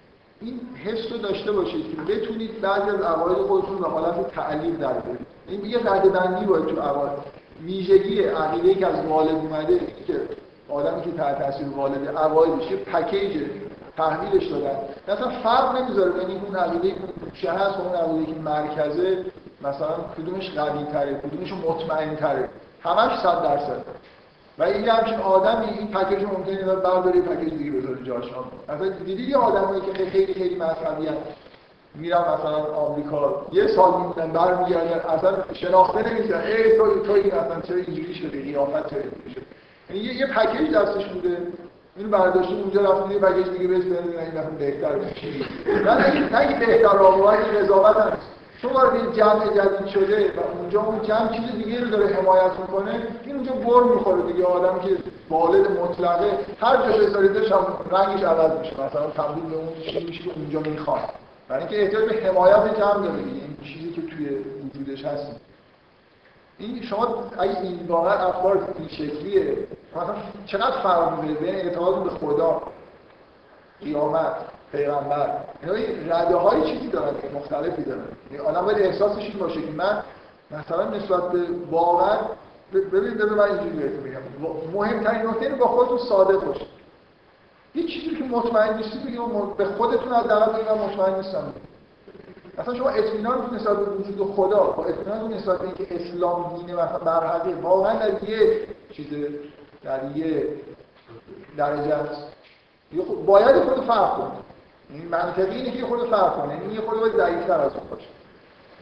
این آدمی که یه آدم باله عقایدش درصدی از چیز داره، درصدی درستی داره، بعضیش ممکنه 100%، بعضیش 99%. میرسه به یه جایی هر چی مثلا چیزا، مثلا شما اعتقاد به اینکه یه حکمی که الان میگن این حکم باید عمل بشه درسته، مثل اعتقاد به خداست. اگه اینجوریه مطمئن باشید پکیج برمیشید، یعنی ریوایز نکردید، فکر نکردید به اینکه آدم بالغ باید شروع بکنه به این کارو کردن. واقعا چیزی رو که مثلا شک داره بگه شک دارم، چیزی که فکر میکنه ممکنه درست نباشه بگه فکر میکنم درست نیست، به خودش حداقل بگه، در درون خودش دیگه ویژگی‌های آدمای چیز دیگه تحت تاثیر والد، مثلا ما میگم جوری تربیت میشیم والدمون در ابتدا خیلی خیلی دقیق. اول یه آدمی میپرسی از کدوم آیه قرآن خوشت میاد، آدم خیلی مسئله میگه از همش. دروغه دیگه. خب به هر حال یه آیه تو قرآن داره من ممکنه خوشم نیاد، یعنی من الان اگه دست محمود شد من این آیه قرآن رو دوست داشتم نباشه، این مثلا احساس میکنم این مثلا چی در میخوره یا اصلا درست خیلی نمیفهمم. من صادقانه به خودم میگم که من از این آیات از این سوره بیشتر از اون سوره خوشم میاد پیش خودم. من نمیخوام بگم آدم بیاد در جمع، من نمیگم این سوره از اون سوره بهتره، لااقل اینو با خودم صادقانه میگم که من از این بیشتر خوشم میاد، من این بیشتر میفهمم. اینکه از یه آدم والد بپرسید که تو یه فیلمی هست به اسم مشق شب، من چند نفر دیدم مال کیاروسکی، کسی از دیده باشه این فیلم مشق شب شده داری کنار اینکه موضوع در مورد مشق شب نوشتن. واقعا این فیلم جالبه به دلیل این سوال جوابی که بچه‌ها میکنن. این یه سوال کیاروسکی بی‌نهایت آدم باهوشه، اینکه تونسته این فیلمو به طور فی‌البداهه تقریبا، یعنی یه سری مصاحبه‌هاش باید بچه‌ها به یه جایی برسونه که این قدر چیز عمیق و معنیداری باشه. این مجموعه حرفایی که بچه‌ها می‌زنن شانس هم داره آره این فیلمو ببینی یه بچه‌ای تو مدرسه پیدا میشه که واقعا فوق‌العاده است. کار نداره. یه سوال از بچه‌ها همشون تمام می‌پرسه. مشقش هم نوشتن بیشتر دوست داری یا کارتون می‌کنه؟ همون گمش. باور اینجوریه دیگه، یعنی شما مسابقه تلویزیون هم چند جوریه دیگه. واقعیت رو نمیگن، اون چیزی که حالا آره مثلا تلویزیون رو ما در واقع فیلتر میکنه اونایی که اینجوری هستن، ولی واقعا یه بچه اون چیزی رو که باید بگه میگه، نه اون چیزی که واقعا هست. این صداقت داشته آدم با خودش صداقت داشته باشه، یعنی به تعلیق در آوردن عقاید و احکام، حتی احکام که خود تخصصی هست. یعنی من یه عقیده‌ای که به نظرم معقول نمیرسه، دلم به اصطلاح رضایت نمیده، عقلم رضایت نمیده، بتونم به حالت تعلیل در بیارم. یعنی اینجوری احساس نکنم که اگه یه چیزی الان هست به نظر من معقول نیست، من اینو به خودم فشار بیارم که من حتما اینو بپذیرم. یعنی من این مجموعه از عقاید مثلا دارم، این عقایدم یه جوری واقعا تمام با تمام وجود احساس می‌کنم اون درست. یه سری عقایدم مثلا هست به نظر میاد مثلا اسناد و مدارک خوبی هم داره یا همه دارن میگن، ولی من به عقلم دور در نمیاد. هیچ الزامی نمیبینم که اینو من بگم که من به این معتقدم و مطمئنا هم الزام نمیبینم بگم من بهش معتقد نیستم. یعنی یه جوری یه تعلیلی دارم به عقل من جور در نمیاد. حتی ممکنه یه حکم باشه، من دفعه قبل در مورد چیز صحبت کردم، حکم نجس بودن مسیحا. من چون فقه نخوندم، سررشته ندارم و خیلی اسناد و مدارک بلد نیستم، نمیتونم بیام بگم که این حکم درسته یا غلطه، ولی میتونم اینو حداقل پیش خودم بگم که من به عقلم جور در نمیاد. من قرآنی که میخونم نسبت به اهل کتاب به نظر میاد که مثل برادران دینی ما هستن که اصولا نجاستی آدم یعنی چی؟ یعنی حکم اینجوریه که مثلا این آدم یه روحش یه جوریه که کلا یه چیزی که به عقلم جور در نمیاد به خودم لااقل میگم این به عقلم جور در نمیاد. صداقت رو با خودم دارم. این چیزی که اگه از یه آیه بیشتر از یه آیه خوشم میاد میگم خب از این بیشتر خوشم. این حس اینجوری داشتن، یعنی شما توانایی رو داشته باشید که یه سری عقاید خودتون رو ارزیابی کنید از نظر شدت مثلا قوت اعتقاد خودتون، اینجوری حالت پکیج پیدا نکنید و بعد یه جوری وقتی عقاید رو مثلا سورت می‌کنید از یه جایی به بعدش دیگه نمی‌تونم به اینا واقعا معتقدم. اگه یه چیزایی هست که خیلی به نظرتون میاد که درست نیست، اون پکیجه رو که قسمت‌هاش اصلا فعلا بذارید کنار. من اینا رو نمیدونم درسته، خیلی به نظرم یا به اندازه کافی مطالعه نکردم یا به اندازه کافی به عقلم جور در نمیاد و بقیه چیزایی که من اصلا نمیسازه. یه جایش مثلا 100% یه جایش خود توی یه چیزی قرار میگیره. برای عقاید تو باید استراکچر داشته باشه. آدم باله عقایدش رتبه دارن، عقاید درجه 1 داره، درجه 2 داره، یه سری چیزا کاملا در حالت تعلیقن، یه سری چیزا رو در حالت تعلیق نگه داشته ولی مثلا هنوز داره عملا بهش عمل میکنه. خیلی سلسله مراتب داره عقیده ی آدم باله اینجوریه. سعی کنید که اونجوری حالت پکیج پیدا نکنه. واقعا صادقانه چیزی که به نظرتون خیلی درست نمیاد یا اگه یه آیه رو میخونید به نظرتون میاد چیزی که میفهمید به نظرتون درست نمیاد. خب اینا رو نگاه کنید. خیلی تجربه خوبی میشه براتون. من واقعا میام تجربه خوب میشه، من خودم میام تجربه‌ای دارم، حتی در یه مورد خیلی تجربه چیز برای خودم خیلی مهم بود. یه آیه است من هر دفعه بهش می‌رسیدم مثلا می‌خوندم اصلا اذیت می‌شدم، یعنی چیزی که من می‌فهمیدم مثلا غلط بود. اینکه یه عده در واقع سیافتش می‌ده، این قسمتایی که من داشتم خوب نمیاد و اصلا بی‌خیال میشم. وقتی که از رد میشن نه اینا رو بذارید، اینا رو یه گوشه نگه دارید و بدونید که اینجا هست. و ممکنه سعی کنید که حلش بکنید، اینکه قرار یه چیزی تو عقیده من باشه و من نمیدونم این چجوریه و هیچ حساسیتی هم نشون نمیدم یا کرخ میشم وسط کل عقاید خودم. یه سری چیزاشو ببینم 90% عقایدم به نظرم غلطه ولی کاری به کارش ندارم. این یه بخشی که من درست رو کار دارم. درسته روشن، درسته روشن زندگی می‌کنم، تاریکا هم نمیرم روشن بکنم. این مثلا این واقعا میگم تجربه رو دارم. این آیه یه چند سالی هم تو ذهنم بود به عنوان تنها آیه‌ای که قرآن خیلی اذیتم می‌کرد. بعد واقعا حل شد یعنی فهمیدم که بابا این فعلی که اینجا به کار برده کاملا واضحه که معنیش اینه که من می‌فهمیدم نیست. مثلا به ترجمه رو معمولا ترجمه خوب در نمیاد دیگه. اینکه یه چیزی تو ذهنتون باشه، یه بار این اتفاق براتون بیفته، یه چیزی رو در حالت تعلیق نگه دارید، بهش فکر کنید حل بشه، این خیلی خوبه. حالا یا حل میشه به معنی اینکه مطمئن میشید درسته یا یه چیزی ممکنه عقیده‌ای باشه بعد از این مدت مطمئن میشید که غلطه. اینکه عقایدتون رو ول نکنید. اگه یه جایی مثلا مشکلی دارید، رها نکنید به حال خودش. سعی کنید که اینا برای بدونید که این قسمت‌ها تو ذهنتون مشکل داره، سعی کنید حلشون بکنید. یه جوری خود فعال‌تر باشه. عوایدی مربوط خیلی مهمه که به نظر من این لحظه خیلی مهمه که شما یه عقیده خلاف عقیده عمومی پیدا کنید. من اینو با اطمینان دارم بهتون میگم که عقاید عمومی غلط وجود داره. مثلا الان عقیده فکر می‌کنم وجود داره تقریبا همه مسلمان‌ها بهش معتقدن. من یه مورد قبلا گفتم، دوباره می‌خوام تکرار بکنم. ابایی ندارم. تقریبا همه مسلمان‌ها معتقدن که پیغمبر معجزاتی غیر از قرآن داشته. من قطعاً به نظر من میاد رو بردم روش بحثم کردم. دلیل به اندازه کافی دارم که هیچ معجزه‌ای از پیغمبر نه شق القمر نه نمیدونم چیزای دیگه که میگن در محیط عمومی اتفاق افتاده. معجزه معنی یه چیزی که نشانه‌ای برای مردم باشه که ایمان بیارن. مطلقاً همه رو ساختن. این مسلمان‌ها چون فشار از طرف ادیان دیگه میاد که چه جور پیغمبری نه معجزه میگه. یه کتاب آورده میگه این معجزه منه. یه جوری احساس مسلمانایی بوده که بابا مثلا تو خود قرآن نوشته، این خیلی جالبه دیگه، نمیتونن انکار کنن. مثلا تو خود قرآن نوشته مسیح پرنده میساخته از گل پرواز میکرده، مرده زنده میکرده، مردم شفا میداده، همه اینا تو خود قرآن نوشته.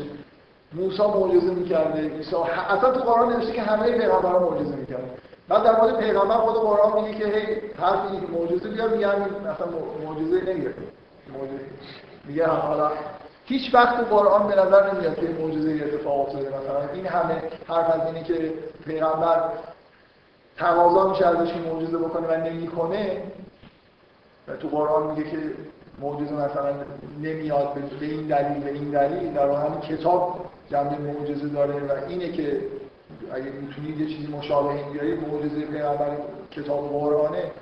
اگه یه بار این شکسته شده بود مثلا یه چیز عظیمی مثل شق القمر اتفاق افتاده بود، تو قرآن باید چیز میشد، باید اصلا گفته میشد که حالا معجزه‌ای که می‌خواستید مثلا آیه شق القمر یا آیه در مورد قیامت، در اوصاف قیامت که آره اقتربت الساعة و انشق القمر تو قرآن یه ویژگیش اینه که اوصاف قیامت رو گاهی به فعل گذشته میاره. مثل یه چیز مثلا فیضا خفف القمر، ماه گرفت. برای خاطر اینکه این چیزی که سید قطب توی کتاب تفسیر فهمی من یه بار در موردش اسمشو بردم اینجا، حتما در موردش صحبت کتاب خیلی خوبی، خیلی کتاب مهمی. اسمش چیه اون؟ تفسیر فهمی، تفسیر فهمی قرآن. آها. نمایش نام هنری داشت. کتاب خیلی خوبی. اونجا خیلی خوب توضیح میده که قرآن یه سبک خاص ادبی داره، مثلا تصویر کردنه، مثلا یه تابلو داره نقاشی میکنه یه جوری، برای اینکه شما مثلا حس اینکه تو قیامت چجوریه داشته باشید یه جوری روایت میکنه که انگار جلوی چشمتونه اتفاق افتاده دارید میبینید. یه سبکیه که نه تو این آیه شب و قمر جای دیگه هست، مثلا اذا شمس کب برد، همه فعلا گذشته است، اونگاه خورشید مثلا تاریک شد، اونگاه اینطور شد، همه چیز با فعل گذشته میاد. اما رو این آیه، این آیه هم جزو احوال قیامت، اصلا میگه اقتربت ساعت رو هم شکل دارم، لحظه فرا رسید، نزدیک شد و ماه مثلا دو پاره شد. این نه آتش داشتن مسلمان‌ها که برای معجزه بزرگی برای پیغمبر درست کنن، این آیه رو خلاص یه جوری کردن شده مثلا روایت اینا ساختن شده یه معجزه پیغمبر نسبت شرمنده‌ها. این عقیده شخصی منه، خیلی هم اصراری ندارم که حالا مثلا حتما درسته، شاید یه نفر بیاد یه اصلا برداری که یه روز من نشون بده. کلا من هر چیزی که معمولا اول و آخر جلسات باید این حرف رو بزنم، وسط حرفام نمیگم که احتمالا نمیدونم هر چیزی بگم، شاید اینجوری باشه شاید نباشه، یه دونه احتمالا اول و آخر همه چیز بزن. یعنی اصلا اینجوری نیست که من الان حرفی که دارم میذارم 100% مطمئنم بخوام برم مثلا این مومان یه چیز خیلی مهم یه جای اعلام بکنم که آقا به این دلیل اینجوریه. من از قرآن که میخونم، از آیات قرآن به نظر میاد که هیچ وقت معجزه اتفاق نیفتاده و این آیه شب و قمر هیچ ربطی اصلا همین دروغ بودن این که این آیه رو به معنای معجزه گرفتن، آیه که در مورد قیامته، به نظر میاد که کلکی تو کار دیگه. در واقع مسلمان‌ها دوست داشتن پیامبرشون معجزات بزرگتر از معجزات پیامبران قبل داشته باشه، نداشت، اصلا نمیفهمیدن که این چقدر نکته جالبیه. من یه بار فقط توضیح دادم که چقدر جالبه که این وجود یک کتاب به عنوان معجزه با خاتم بودن یه پیغمبر چیز عقلی خیلی ساده ای داره که نسبت پیغمبر با زمان خودش با زمان ما یکیه. یعنی این مقداری که میشه به پیغمبر در یه زمان به اصطلاح ایمان آورد، اگه شب و قمر میکرد به اون آدمایی که اون زمان خودش بودن یه چیزی رسیده بود که ما نرسیده بودیم. با پیغمبر نسبت تمام زمان بعد از خودش نسبت مساوی داره، پیغمبر همه است. برای همینی که هیچ معجزه‌ای نکرده به نظر من، البته من احساس می‌کنم مسلمان‌ها یه چیز خیلی مهمی رو خراب کردن. یعنی نکته‌ای که میتونه خیلی نکته جالبی باشه اینکه ما که ادعای خاتمیت دین داریم، معجزه ما با خاتمیت دین ما هماهنگی داره. یک کتابه، یه چیزیه که فرقی نمی‌کنه الان کی به دنیا اومده باشه، هر همونقدر که من این کتاب میتونم بخونم و آدم‌ها رو میتونستم بخونم. برای نکته‌ای که به نظر من با عقاید عمومی نه هیچ فرقه‌ای وجود نداره، با کل مسلمان‌ها اینجوری الان برید مثلا معجزه شب و قمر قبول دارن. خوبه آدم به یه چیزی معتقد باشه. من می‌خوام اینو نمی‌خوام بگم این عقیده درسته، یه دونه عقیده هم تو ذهنتون باشه که با عقاید عمومی مخالفه، خودش به نظر من نشانه استدلال. اینکه ترستون بریزه، حالا یه چیزی هم این احساس این که حالا یه چیزی هم من میفهمم یا تعصبم که ندارم. اگه یه نفر دلیل خوب بیاره که مثلا به این دلیل به این کتاب مثلا خیلی مستنده این همچین معجزه‌ای شده و من میپذیرم. اینجوری نیست که خیلی خوشم هم بیاد که حالا این عقیده رو حفظ کنم، ولی اینجوری هم نیست که بترسم که یه عقیده پیدا کردن که با عقاید عمومی کل مسلمان‌ها مثلا تضاد داره با کل آدم‌ها. مثلا ممکنه شما به عقیده‌ای برسید که در طول تاریخ عقیده در اقلیت مطلق بوده، هیچ اشکالی نداره، اشکال که نداره خوبه. شاندنده اینه که مثلا اونقدر به شخصیت در خود به شخصیت قائلی که واقعا هیچ چیزی نمی‌فهمی، من اینو اینجوری می‌فهمم و همین میگم که من نظرم اینه. اینجوری هم نیست مطمئن باشم درسته، خیلی بخوام روش مثلا حالا افتخار کنم که نه، یا ممکن غلط باشه، مثلا به دلایلی ممکن یکی فردا از تو قرآن آیه جالبی بیاره من متوجه نشدم، اونجا اصلا این چیزی گفته شده که نظر من تغییر کنه. مهم اینه که نترسم از اینکه یه جوری جلوی جمع قرار بگیرم. همه آدما باید این حس رو حداقل داشته باشن که خوبه یه چیزی که همه میکنن، همه میگن و نگن. اگه به نظر بعضیشون روی در میاد، این تکی کردن به فطرت یه سری چیزا که شما نمیتونید بپذیرید، واقعا یه حکم، یه چیزی با فطرت آدم ممکنه سازگار نباشه. من نمیخوام زیاد در مورد احکام، واقعا خیلی تخصصی هست، خوب نیست که آدم خیلی در مورد احکامی که نمیدونه از کجا اومده نظرات خاص ابراز کنه. ولی مثلا من حکم این که مرتد رو باید کشت اصلا نمیدونم واقعا از کجا اومده، این با نه با عقل من، نه با قلب من، نه با قرآن که میخونم، یه آیه تو قرآن هست.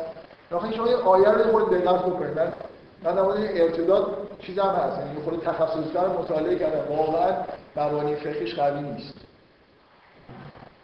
حالا کار نداریم، من در بحث فقهی بلد نیستم بکنم. یه آیه تو قرآن هست که میگه که اگر شما از دینتون برگردید، خداوند کسان دیگه‌ای رو میاره که خدا رو دوست داشته باشن و خدا اونا رو دوست داشته باشه. این فضای این آیه رو دقت کنید. مثل اینکه میگه خب مثلا شما الان ایمان دارید، اگه مرتد بشی، مثلا من الان با من دوستید، منم با شما دوستم، اگه شما مرتد بشید من میرم با یک دیگه دوست بشم. یک وقتی حرف از ارتداد تو قرآن اومده دیگه، هیچ جا حرف از این نیست که حالا اگه مرتد بشید شما میکشید. یعنی مثلا اینکه خب یه نعمتیه شما ایمان دارید، مرتد بشید خب برید مرتد بشید. یه عده دیگه میان که ایمان داشته باشه، یعنی منتی مثلا نیست که ما ایمان داریم بگیم که مثلا خیلی آدم مهمی هستیم.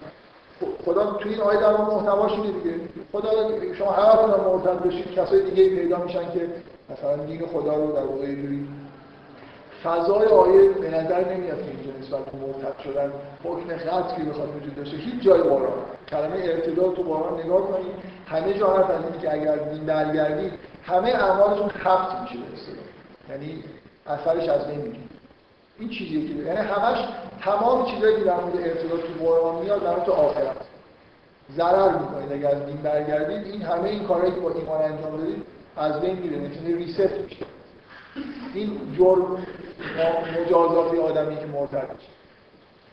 حداقل ببینید، فرض کنید که الان یه نفر اصل مدارک خوبی هم بیاره که پیغمبر یا ائمه حالا به هر نحوی یه چیزی گفتن در مورد ارتداد، واقعا شما مطمئن نمیشید این جمله درسته. باز اینکه الان باید مرتد کشی یا نه، یعنی ما توی فضایی داریم زندگی میکنیم که برامون قابل پذیرش نیست که اگه یه نفر تو ایران پدر مادرش مسلمان باشه و مسلمان نباشه، میدونید چند میلیون نفر باید کشت آخر. یعنی شما یه وقت آدم اینجوری فکر کنه دیگه، الان اگه ما بخوایم حکم اجرا بکنیم الان چند نفر باید بکشیم تو ایران؟ آدمایی که پدر مادرشون مسلمانن ولی اعتقاد به خدا ندارن، نه اینکه دینشون رو عوض کرده باشن، اعتقاد به خدا ندارن، مارکسیست شدن مثلا. واقعا یعنی چیز شما به عقلتون دور در میاد که الان ممکنه توی فضایی در یه زمانه‌ای مثلا میشد این کارو کرد یا خوب. فرض کنید که یه موقعی بود، الان شما احساس می‌کنید این حکم اجرا بشه خوبه. اصلا تو دنیای الان، حالا بذارید عقلم بذارید کنار، قلبم بذارید، الان توی دنیایی که دهکده جهانی اصلا ما میتونیم همین کارو بکنیم. مسلمان‌ها میتونن این حکم رو اجرا بکنن. کلا یه خورده من یه حکمی که با عقل آدم جور در نمیاد، حس خوبی نسبت بهش نداری، من نمیخوام بگم انکار بکنم، ولی اینجوری هم نباشه که احساس بکنید شما موجودات بدی هستید که این حکم اصلا نمیپذیرید. یه چیزی وجود داره. یه بار من خودم مثلا فرض کنید ضعفای درونی دارم و یه حکم یا یه عقیده رو نمیتونم بپذیرم، تقصیر منه که اون به عقل من جور در نمیاد. یه بارم میگه ممکنه اون حکم اشکال داشته باشه. یه چیزی وجود داره، یه مثلا موازنه‌ای باید برقرار باشه. هر جایی که من با یه عقیده اون مخالفت بکنم حس می‌کنم که حتما من ایراد دارم، یا واقعا یه مقدارم احتمال بده اون عقیده ایراد داره. من می‌خوام بگم یه چیزی داشته باشه. پیدا کردن یه عقیده عمومی، یه چیزی مخالف عقاید عمومی نترسید. یعنی یه جایی اگه واقعا عقلتون یه چیزی میگه زیر پا نذارید. چیزی که قرآن خیلی توصیه می‌کنه. هیچ وقت چیزی که بهش علم نداری، آیه تو قرآن هست این چیزه. من فکر کنم اگه یه روزی بالغ بخواد به عنوان یه موجود ظاهر بشه، شعار بنویسه یه جا به عنوان این آیه قرآن شعار بالغه، میگه لا تحقو ما لیس لک به علم، میگه دنبال اون چیزی که بهش علم نداری، آگاهی نداری نرو. پیروی نه، یعنی دنبال رو یه چیزی که واقعا نمیشناسی نشو. این بالغ این چیز منفیش اینه، یه چیزی رو عمل میکنن و دنبال یه چیزی میرن که واقعا علم نداره، علم برای واقعی. خب دیگه من نمیدونم حالا این چیزایی که اصلا اول تا حالا گفتم در جهان تضعیف والدین اینکه توی زمانه ما یه سنت‌های وجود داره. این کسی که همچین احساسی پیدا بکنه که چیزایی هست که اصلا بیان نمیشه و پذیرفته یه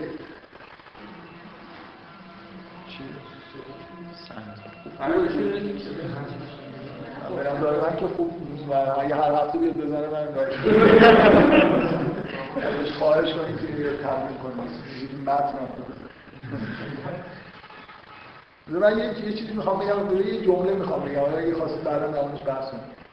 یه کاری وجود داره که خیلی ها میکنن، این کارهایی که خیلی ها میکنن من چون اینجا دانشکده کامپیوتر ساینس خود بلدی میخوام یه استدلال کامپیوتر ساینسی بکنم. استخاره به این معنی که یه چیزی رو میخوان انجام بدن میرن قرآن باز میکنن به طریقی خوب و بد میکنن. خیلی ها میکنن مخصوصا جای حساس که نمیتونن تصمیم بگیرن.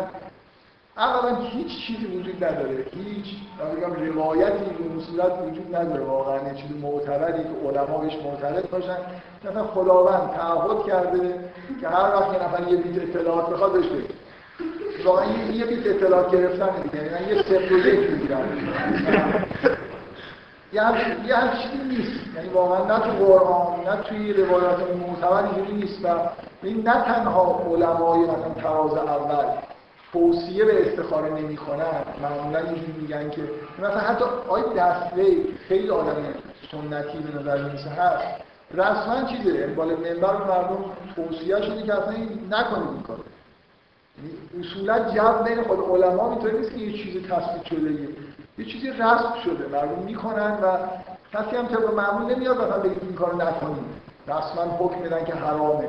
ولی حس خوبی چون اصلا نداره که توی پشتش حس خوبی نسبت به این عمل نداره. من خب یه چیز کامپیوتر ساینسی بگم در مورد استخاره که میخوام فرض کنیم که خدا تعهد کرده که هر وقت شما استخاره یه بیت اطلاعات بدید. من که یه فضای تصمیم گیری مثل فضای تصمیم گیری معمولی که ما توش زندگی می‌کنیم که همیشه خیلی پیچیده است. یعنی مثلا برای انجام یک کار خاص یا انجام ندادنش ممکنه 100 هزار تا راه وجود داشته باشه.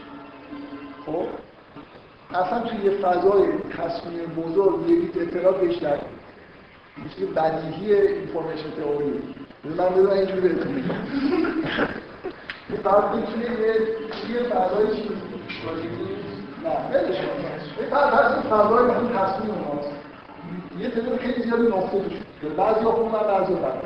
خب شما اگه یه سوال می‌کنید مثلا نصف می‌شید صفر و یک اون بیدا برد این کار انجام بدم این کاری که شما میخواید انجام بدید انجام دادنش یه نصف این فضا خودش هزاران حالت داره، انجام ندادنش هم نصف این فضا که هزاران حالت داره.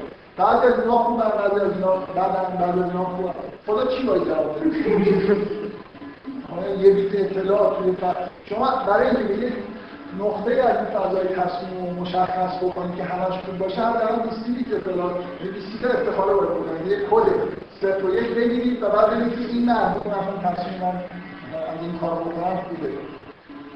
من بگید فقط یه سوال هست که خدا میتونه جواب بده، اینکه کار خوب بکنم یا خوب نکنم جواب میاد که مثلا بکنم. یعنی این نقطه‌های خوب رو بذارید یه طرف، نقطه‌های بد بذارید یه طرف، بعد سوال غیر این سوال بکنم معلوم نیست.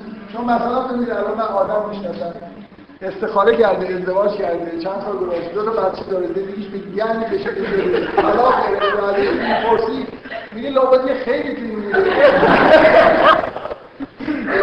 دیگه که من خودم میگم سریده میگم دکترا فکر میکنم دو تا بچه اولاد پیغمبر در آرام زر منتظر بودن که به دنیا بیاد و مثلا این خوب اومده که اینا من داره میمیره نابود شد و میگه که خب از من یه چیزی بوده دیگه، نه هیچی نبوده اصلا، نه تعهدی برای یه بیت اطلاعات کسی به که مردم داده. این با تفاعل فرق میکنه.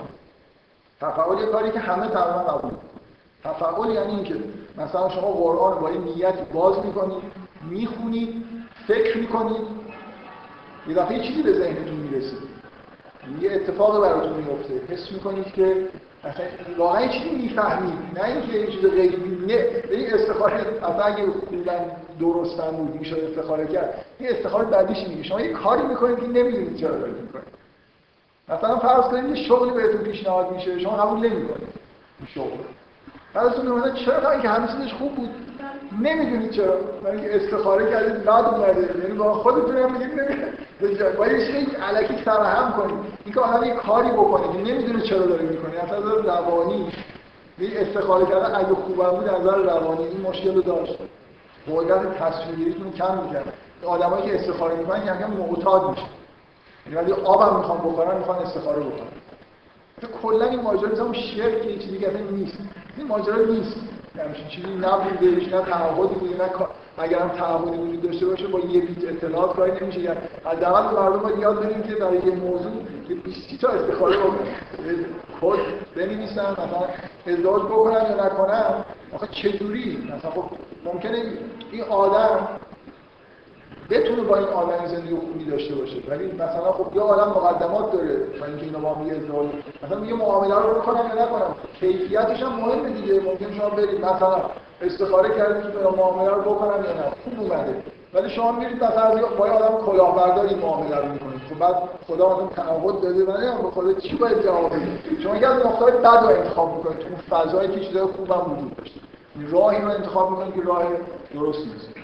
من نمیدونم، اینم یکی از عقاید، جزء عقاید عمومی اصلا نیست، جزء چیزای مرسومه.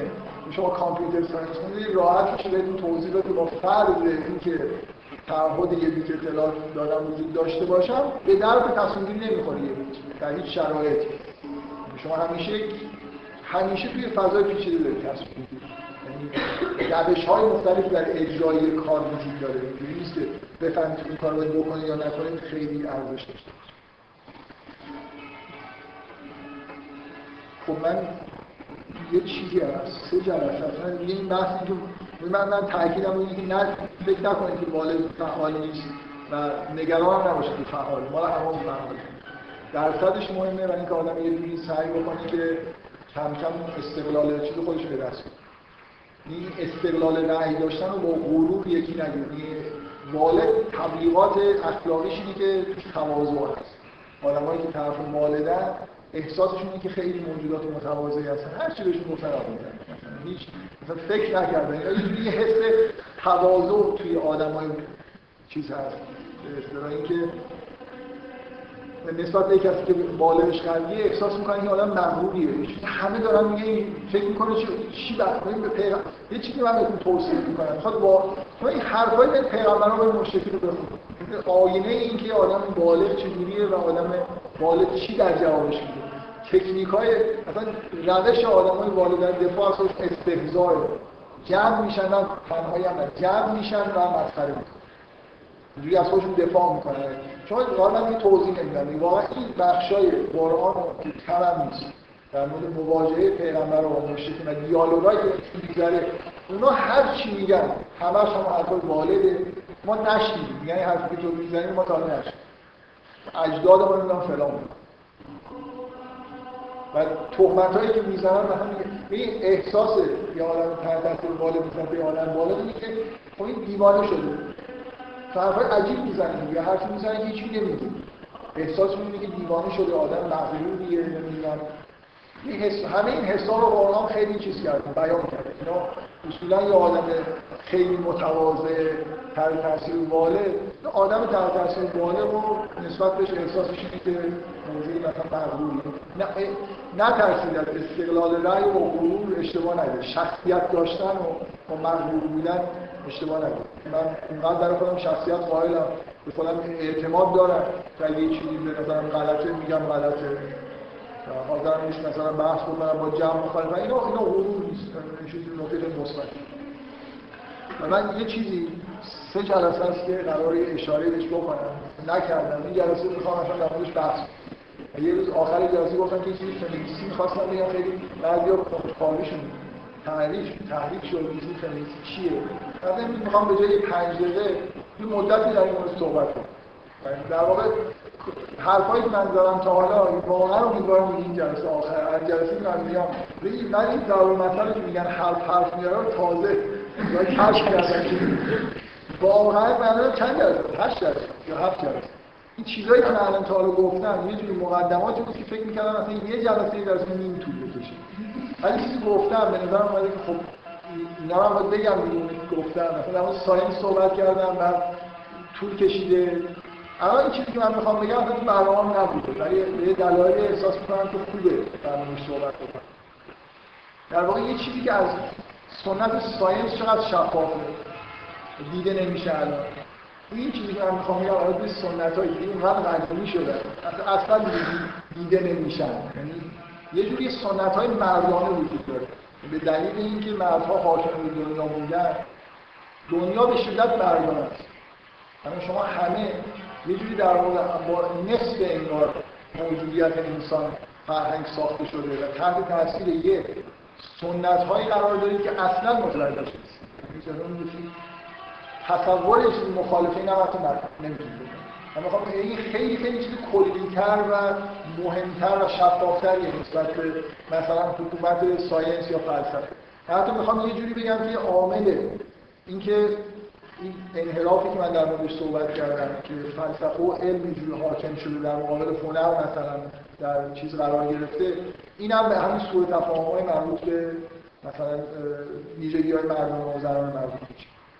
میخوام یه توضیحات اینجوری بدم در مورد چیزایی نمیخوام خیلی الان بغیر از پست مدرنیسم اینا هیچ کدومشون واقعا اینجوری نیست خوب دارن پیش میاد. پست مدرنیسم خوبه چون نقدهای کلی داره میکنه و ممکنه به جای خیلی خوب برسه.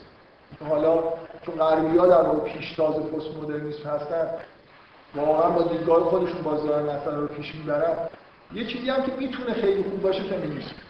الان اصلا خوب نیست. این چیزی که الان به عنوان فمینیسم مطرحه اصلا میخوام توضیح بدم و یه جوری توضیح بکنم این دقیقا آنتی فمینیسمه، یعنی فمینیسم چیزی دیگه ای باید باشه. الان جریان‌های به اصطلاح جدید فمینیستی یه خورده متمایل به چیزی هستن که میخوام بگم، یعنی در شروع کاملا یه چیز انحرافی بوده ولی یه جوری رسیده به جایی که کم کم داره مفید میشه، ممکنه یه روزی خیلی مفید بشه. یعنی فمینیسم به معنی واقعی یه جوری اصالت دادن به جنس مؤنث که اونا یه چیزی برای گفتن دارن که انگار تا حالا نگفتن. اونا یه چیزی با ارزششون اونور هست که تا حالا انگار کشف نشده. مردم مشغول چیز بودن، ارزش‌های خودشون بودن، دنیا رو اینجوری فکر می‌کردن پیش برده. اولا این اتفاقی که افتاده چیز نیست، مال پیشگیری به اون صورت نبوده. برای خاطر اینکه مردا تو دنیا حاکم شدن چیزی هست. موقعی که ما در غار زندگی می‌کردیم زنان مجبور بودن توی غار بمونن و به دنیا خارج کار نداشته باشن. یعنی اینجا طبیعت، زندگی، حیات انسان خشن بوده و با طبیعت زنان خیلی سازگار نبوده. مردا بودن که در جبهه اول مثلا مبارزه با برای ادامه حیات قرار داشتن و حاکم بودن. یعنی که قدرت بدنشون بیشتر بوده، به طوری طبیعیه که دنیا به این سمت رفته که مرد حاکم بشه و دنیا رو بسازه. این حرفایی که یه موقع زن سالاری بوده اینا شایع است. یه آدم فرانسوی خیلی وقت این جوامعی رو ادعا کرد که زن سالاری توی دنیا تقریباً توی کتاب جنس دوم سیمون دوبوار یه جمله جالب نیست. میگه که این الان خود این جنس دوم کتاب قدیمی شده. در اون زمان میگه که اینا دیگه الان بیشتر حالت شوخی پیدا برای خنده این حرفا رو توی جامعه علمی می‌زنن. خیلی اصلا مدارکی که وجود داره برای چیزی که اون مادر سالاری یا زن سالاری دیگه معتبر نبود. کار نداریم. من می‌خوام بگم اولا این اتفاق افتاده طبیعیه که مردا حاکم شدن و طبیعیه که الان فمینیسم وجود داره. مردا در واقع دنیا رو آروم کردن. حالا زنان میتونن از غار بیان بیرون، بنابراین میتونن توی ساختن یه بخشی از دنیا مشارکت کنن. این اتفاق 500 سال پیش نمیتونست بیفته. این مسئله مشارکت زن. ولی نکته خود عمیق‌تر از نکته بینی ارزش‌گذاریه روی مرد و زن. مردم میتونستن حاکم باشن ولی درک بکنن که زنها برای خودشون به عنوان یه نصف مثلا جامعه بشری ارزش‌های خودشون دارن. دیدگاه مردان نسبت به زنها خیلی منفی و چیز بوده، هنوز هم هست. اصولا خیلی توی جامعه مردانه درک نمی‌کنن که زنها چه ویژگی‌هایی دارن و چه چیز جالبی مثلا ممکنه وجود داشته باشه. حسشون اینجوری نیست. یک کتابی اخیراً فارسی ترجمه شده، انسانش نمیدونم کیه. مجموعه اظهار نظرهای آدمای معروف در تاریخ تا دو درمانیست. آدم فمینیست میگه چی گفتن؟ دیدگاه مردم‌سالارانه چیزی که وحشتناکیه. از ارسطو گرفته، ارسطو یه جمله معروفی داره که من نمیگم، تا نیچه نمیدونم، همه این فیلسوفای خیلی آدم مرمرهایی بودن که واقعا ارتباطی با دنیای زنانه نداشتن. وحشتناکه دیگه، اصولا بحث برای اینکه زنان انسان هست نکنن. این کتاب جالبیه، خیلی اعصاب‌خردکنه، کتاب جالبیه. ببخشید برای شما طرفداری می‌کنم، ولی واقعا این نکته تاریخی خیلی خیلی مهمه که مردا جدا از زن‌ها دنیا رو ساختن. من میخوام ببینید که توی این قطب، ببینید دو تا قطب وجود داره، قطب‌های زیادی وجود داره، دو قطبی‌های زیادی وجود داره که همشون یه جوری، یه دو قطبی‌تون می‌بینید همیشه یه طرف زنانه است، طرفش مردانه. در دنیا، در دنیای ما آدم مثلا فرض کنید تفکر وجود داره، در مقابلش عاطفه و احساس. کاملا مردا متمایل به قطب تفکرن، زنان متمایل به قطب عاطفه و احساس. اصلا بذارید خیلی کلی بگم، خیلی زبون. طبیعت وجود داره، نیچر وجود داره و کالچر. زنان نزدیک به نیچرن، مردان نزدیک به کالچرن. این واقعیت خیلی خیلی کلیه. زنان موجوداتی هستن که اصولا به طبیعت نزدیک‌ترن. یعنی یه جوری چیز هم به طبیعت نزدیک بودن، یعنی یه جوری میخوام یه چیز مثل مثبت منفی نیست که کالچر تو قسمت زنانه اهمیتش کمتر. این مردا یه ویژگی که دارن میتونن به راحتی کالچر گم بشن، افکار احمقانه رو بپذیرن، برن بر اساسش زندگی بکنن. یه چیزی که در مردا خیلی احمقانه است که به فرق این قراردادها رو ببخشید کلا فکر کنم حرفای توهین‌آمیز زیاد بگم. یه چیزی که الان خودم رو شخصا فرض می‌کنم که چیزی نیست، مثلا انسان نیست، من خیلی دور نگاه می‌کنم. چیزی که مردا خیلی مثلا قابل انتقاده، مردا به راحتی قراردادها رو با چیزای واقعی اشتباه می‌کنه. یعنی مثلا قانون رو طرف یادش میاد که قانون ما خودمون نوشتیم، چیز واقعی نیست که وجود داشته باشه. یعنی چیزای ذهنی رو با چیزای واقعی خیلی راحت اشتباه می‌کنن. در اصل اینجوری نیستن. نزدیک بودن به طبیعت، در اصل خیلی به ندرت ارتباطشون با واقعیت قطع میشه.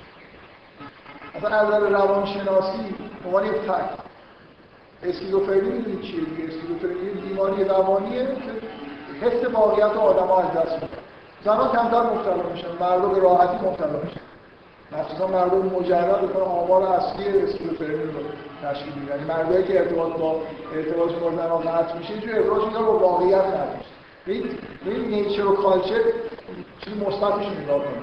تو الان میدونم که چون توی فضای مردانه اصلا زندگی کردید و رشد کردید، چه مرد چه زن، به کالچر خیلی اهمیت میدید. آدمی که اصلا تعریف میکنن که طرف خیلی بافرهنگ کالچر داره، اینکه خیلی طبیعی رفتار میکنه، یکی از تعریف میکنیشون خیلی آدم طبیعیه، ارزش واحد است.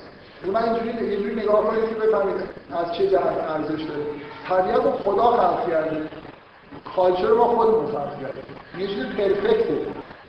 این قسمت نیچر که زن‌ها بهش نزدیک‌ترن، این چیز کاملا پرفکت. بنابراین اگه یه نفر طبیعی رفتار کنه، این چیز پرفکت رفتار کنه. و کالچر یه چیز ذهنیه که ما خلقش کردیم.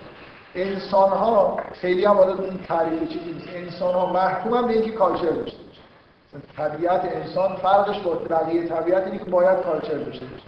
ولی گم شدن تو کالچر هم این مشکلیه که در واقع میتونه پیش بیاد. برای مردم به راحتی پیش بیاد.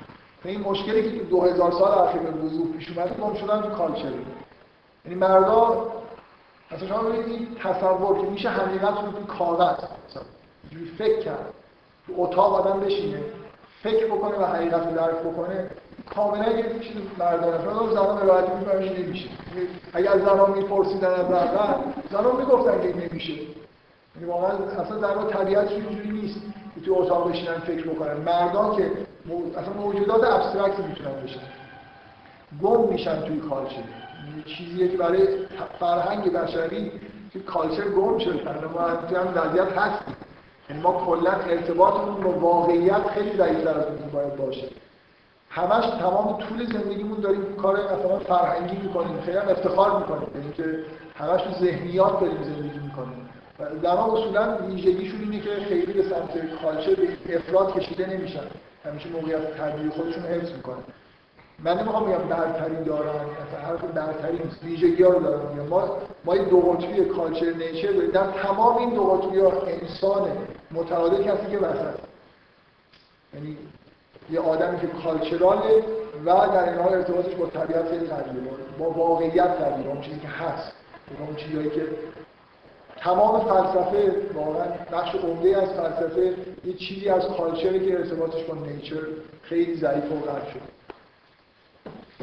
من دو قطبی‌هایی که دارم میگم، دو قطبی خیلی اساسیش نیچر و کالچر، دو قطبی دیگه‌اش هم تو شناخت چه تفکر رو مثلا احساسه.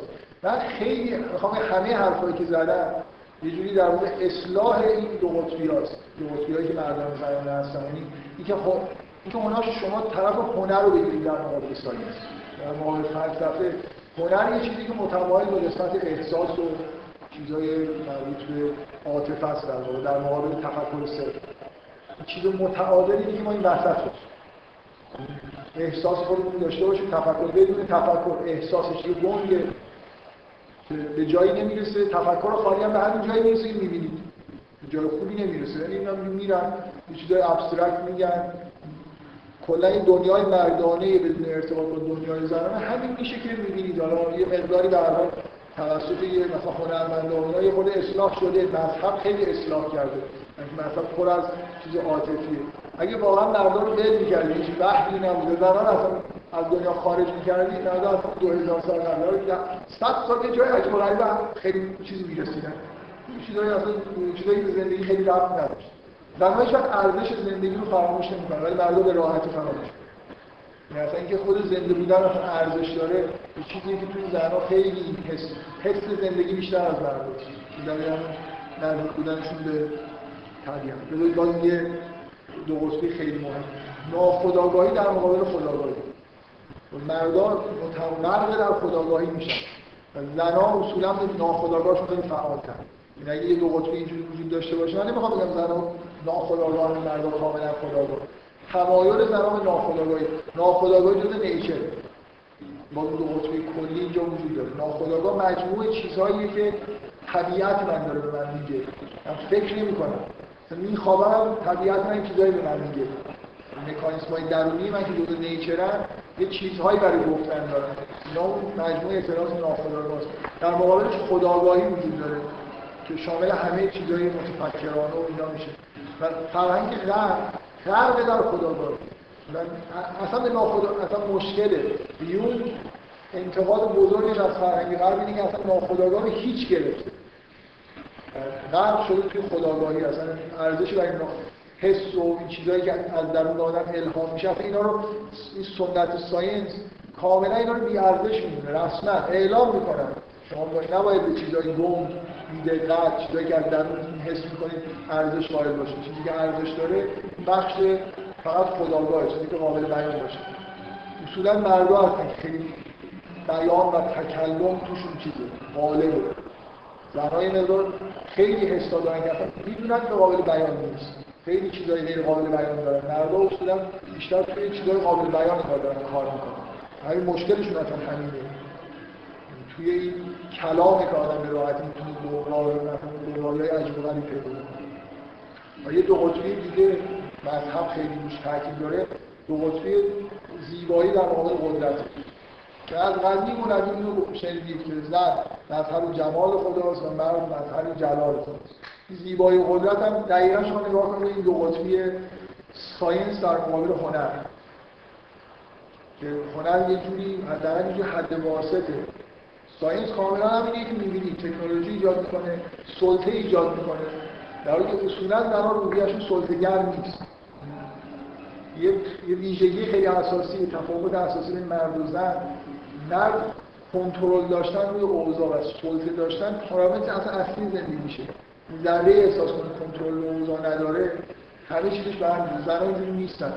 اصولا زن‌ها پارامتر اصلی ذهن نه که از کنترل داشتن روی اوضاع بعدشون میاد، ولی مثل مردان نیستن که این اصلی ترین ویژگی مثلا رفتارشون باشه.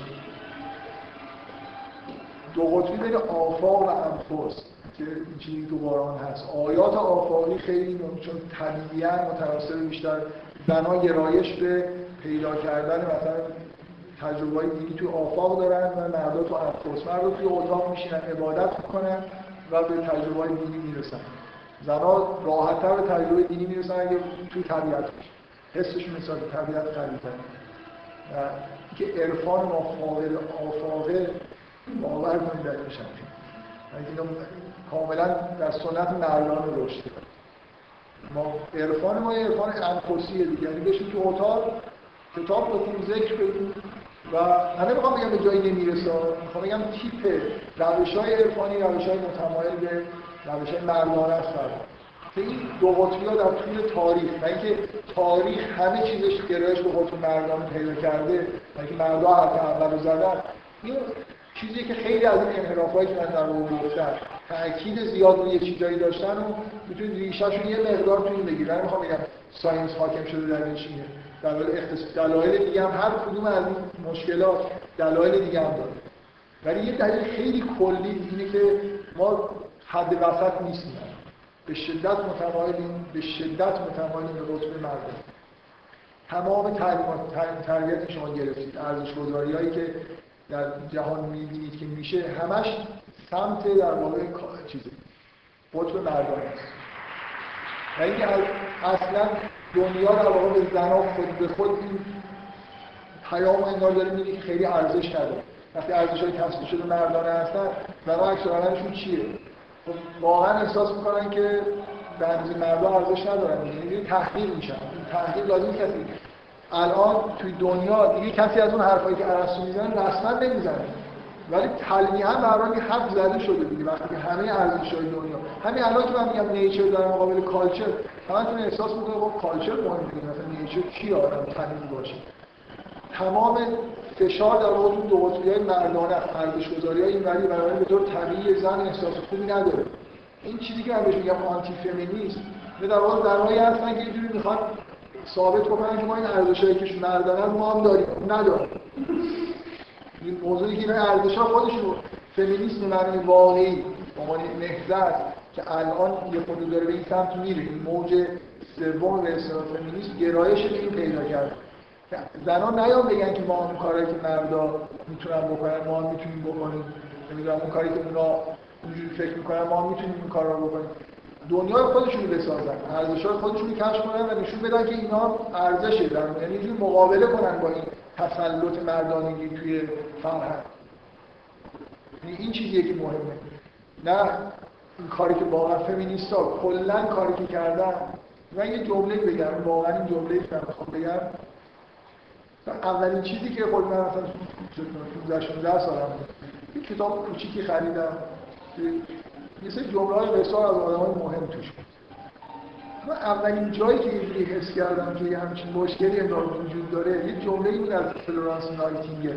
به این دلیل بنظرم اثر می‌ذاره که زنی که مهم‌ترین زنایی که کار بزرگی تو برمی، به زن خونه‌نشین نیست که این حرف زده باشه. زنی که وارد از خونه اومده بیرون و یه کار خیلی مهمی انجام داده که خیلی زنانه بود. راه انداختن نهضت پرستاری یه چیز خیلی خیلی زنانه بودنش به اینجوریه دیگه. خیلی این حس نهضت پرستاری اینه که آدمی که مجروحه مراقبت برای اینا مهم نیست که این آدم دشمنه. اصلا زنها خیلی به این ویژگی رو دارن، دشمن و دوست. اصلا جنگ چیز مفهومه، چی دارن با هم می‌جنگن.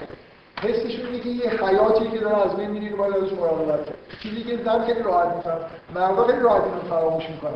یه حیات ارزش داره. نهضت پرستاری که فلورانس نایتینگل در راه انداخت، یکی از زنانه‌ترین کارهایی که تو دنیا انجام شده. واقعا ارزشمند بوده دیگه، یه جوری با روحیه خودش کاری که فکر می‌کرد درسته انجام بده. اینکه سعی کنه که پرستاری بکنه. یعنی آدمایی که یه دیوانه دارن با این می‌جنگن. ما به اینا کار نداریم، ما میخواییم مثلا اینا زنده بمونه، این ببینید برقرار یه حس اینجوری توی کار واقعیت اینجوریه دیگه. واقعا این جنگایی که من اینا رو دور چه معنی داشته؟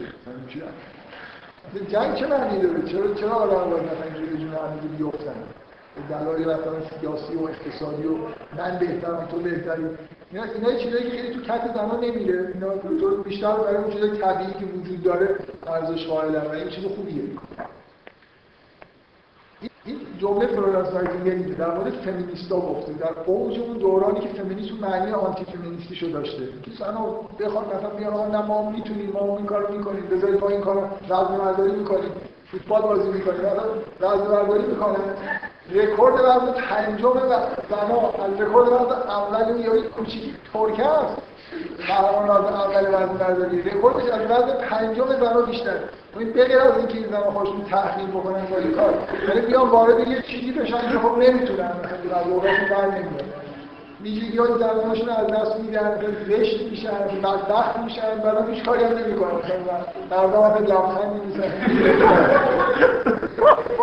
این جمله فلورانسایتی یه چیزیه که زنها به نظر من زنها در سالهای اخیر هیچ کاری نکردن بگیر از اینکه سعی کنن مردهای درجه سوم بشن خیلی جالب بودید واقعا این زنان اگه زنان این آدم میفهمید این چی داره میگه اینقدر طول نمیکشه این تلاشای مذبوحانه‌ای که برای وارد شدن تو خود فمینیسم یعنی اینکه زنان ورزش‌های زنانه اختراع کنه و همیشه قضیه ورزش زنانه نه میگن ژیمناستیک یه اسبابی داره اسباب زنانه که مردا این کار رو اسبابو به اطلاع نداره چون موازنه یه چیزی به طول دو متر نمیدونم چرا باید عرض 10 سانتی زنان میرن روش و بعد عملیات از آکروبازی که انجام میدن 4 تا بلند میکنه با خواهد دوباره میدن مردم نمیتونن این کار رو که نمی کنن مثلا اینجوری نیست که حالا نه این مورد نمیتونن اشاره نه راسته اون حس تعادل رو داره نه مثلا اون ظرافت رو داره که بتون این کار رو انجام بده 10 سانتی که 20 سانتی هم برن آمار کنی افتن پایی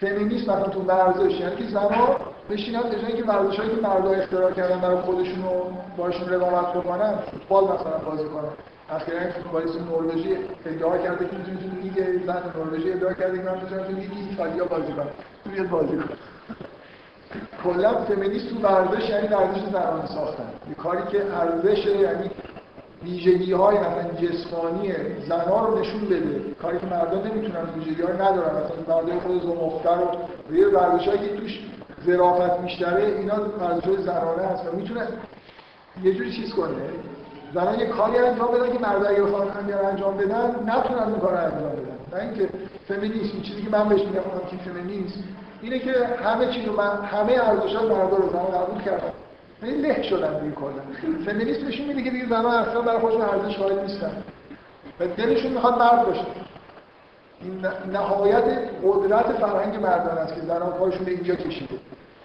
که اصلا ارزشی دیگه خودشون نمیبینن که بخوان روش کار بکنن بخوان یه دنیایی مثلا بسازن که با ارزش‌های خودشون سازگار باشه فقط میخوان یه جوری به رسمیت شناخته بشن که نه ما میتونیم یه سری کارا لااقل یه خورده بکنیم درجه 2 درجه 3 حتی پذیرفته بشن ولی اینکه محلهای کار مردانه است یه چیز عجیب واقعا برای چجوری ممکنه بشر به این چیز رسیده باشه تعلیمات عمومی هیچ چیز مختلفی برای مردم نداره اینا موجودی هست لااقل یه فرهای ماهی دارن خوبه مثلا یه جایی یه چیزی توی تعلیمات عمومی برای دختران فرق کنه با پسرها حرف و فنشون فرق داره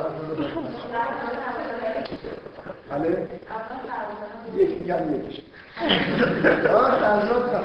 زنها خیلی تنظیم‌تر بیشتر دنبالش تو هنری باشه مثلا این که من به نظر میاد که بچه‌ها مثلا سن 6-7 سالگی الان ریاضی میخونن یه خورده مشکل داره چرا دخترها مثلا بخونن دخترها اصولا اون جنبه مثلا تفکر و استدلالشون یه خورده چیزتره بیشتر تو حاشیه وجودشون یه چیزای دیگه توی در واقع مین استریم وجودشونه که اصلا تقویت نمیشه یه دختری که توی همچین فضای فرهنگی بزرگ میشه به غیر از اینکه سعی کنه اینجوری مثلا با بقیه رقابت بکنه چیزی کار دیگه ای نمیتونه انجام بده اینجوری نیست که به ویژگیاش ارزشی قائل شده باشن که یه جوری حس برتری پیدا کنه زنان میتونن تعلیم و تربیتی داشته باشن دنیایی برای خودشون درست کنن که توش برتر از مردا باشن فمینیسم یعنی این که زنها برن و این چیزی که تو موج سوم وجود داره تو فمینیسم اینه که یه خورده یه چیز داره باریکه اینجوری وجود داره و همچنان فمینیسم همون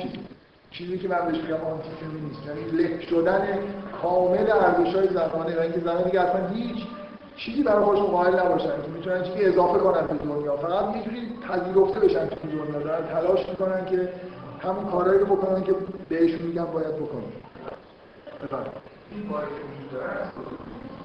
یعنی هنوز چی داره؟ جمع فمینیسم هم مبارزات نشانه‌های واقعیشون وجود داره. مثلا فرض خیلی جالبه که این باریکه خیلی باز مردای ما میگن، خیلی از متفکرایی که نماینده این جریان باریک هستن، مثلا کتابی از عقل مذکر ترجمه شده به فارسی، این اصولاً این باریکه عبارت از درک مردانه بودن فرهنگ، یه خودآگاهی داره به وجود میاد، به وجود اومده که خیلی چیزا توی دنیا مذکره و باید اینو بشه. حتی این اسم این کتاب همین چی میخواد بگه؟ عقل مذکر.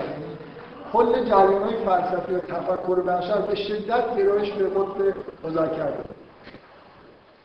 خیلی از نماینده‌های این جریان به اصطلاح اینجوری، خیلی از متفکرینش مردن متأسفانه. زنام هست البته، یه نهضت‌های یه جوری حاشیه‌ای تو فمینیسم مثلا تو آمریکا وجود داره. آمریکا خیلی فمینیست آنتی‌کلریکالیه. مرکز اون فکر است. ولی مثلا توی خود آمریکا از دهه 80 یه چیزای اینجوری به وجود میاد.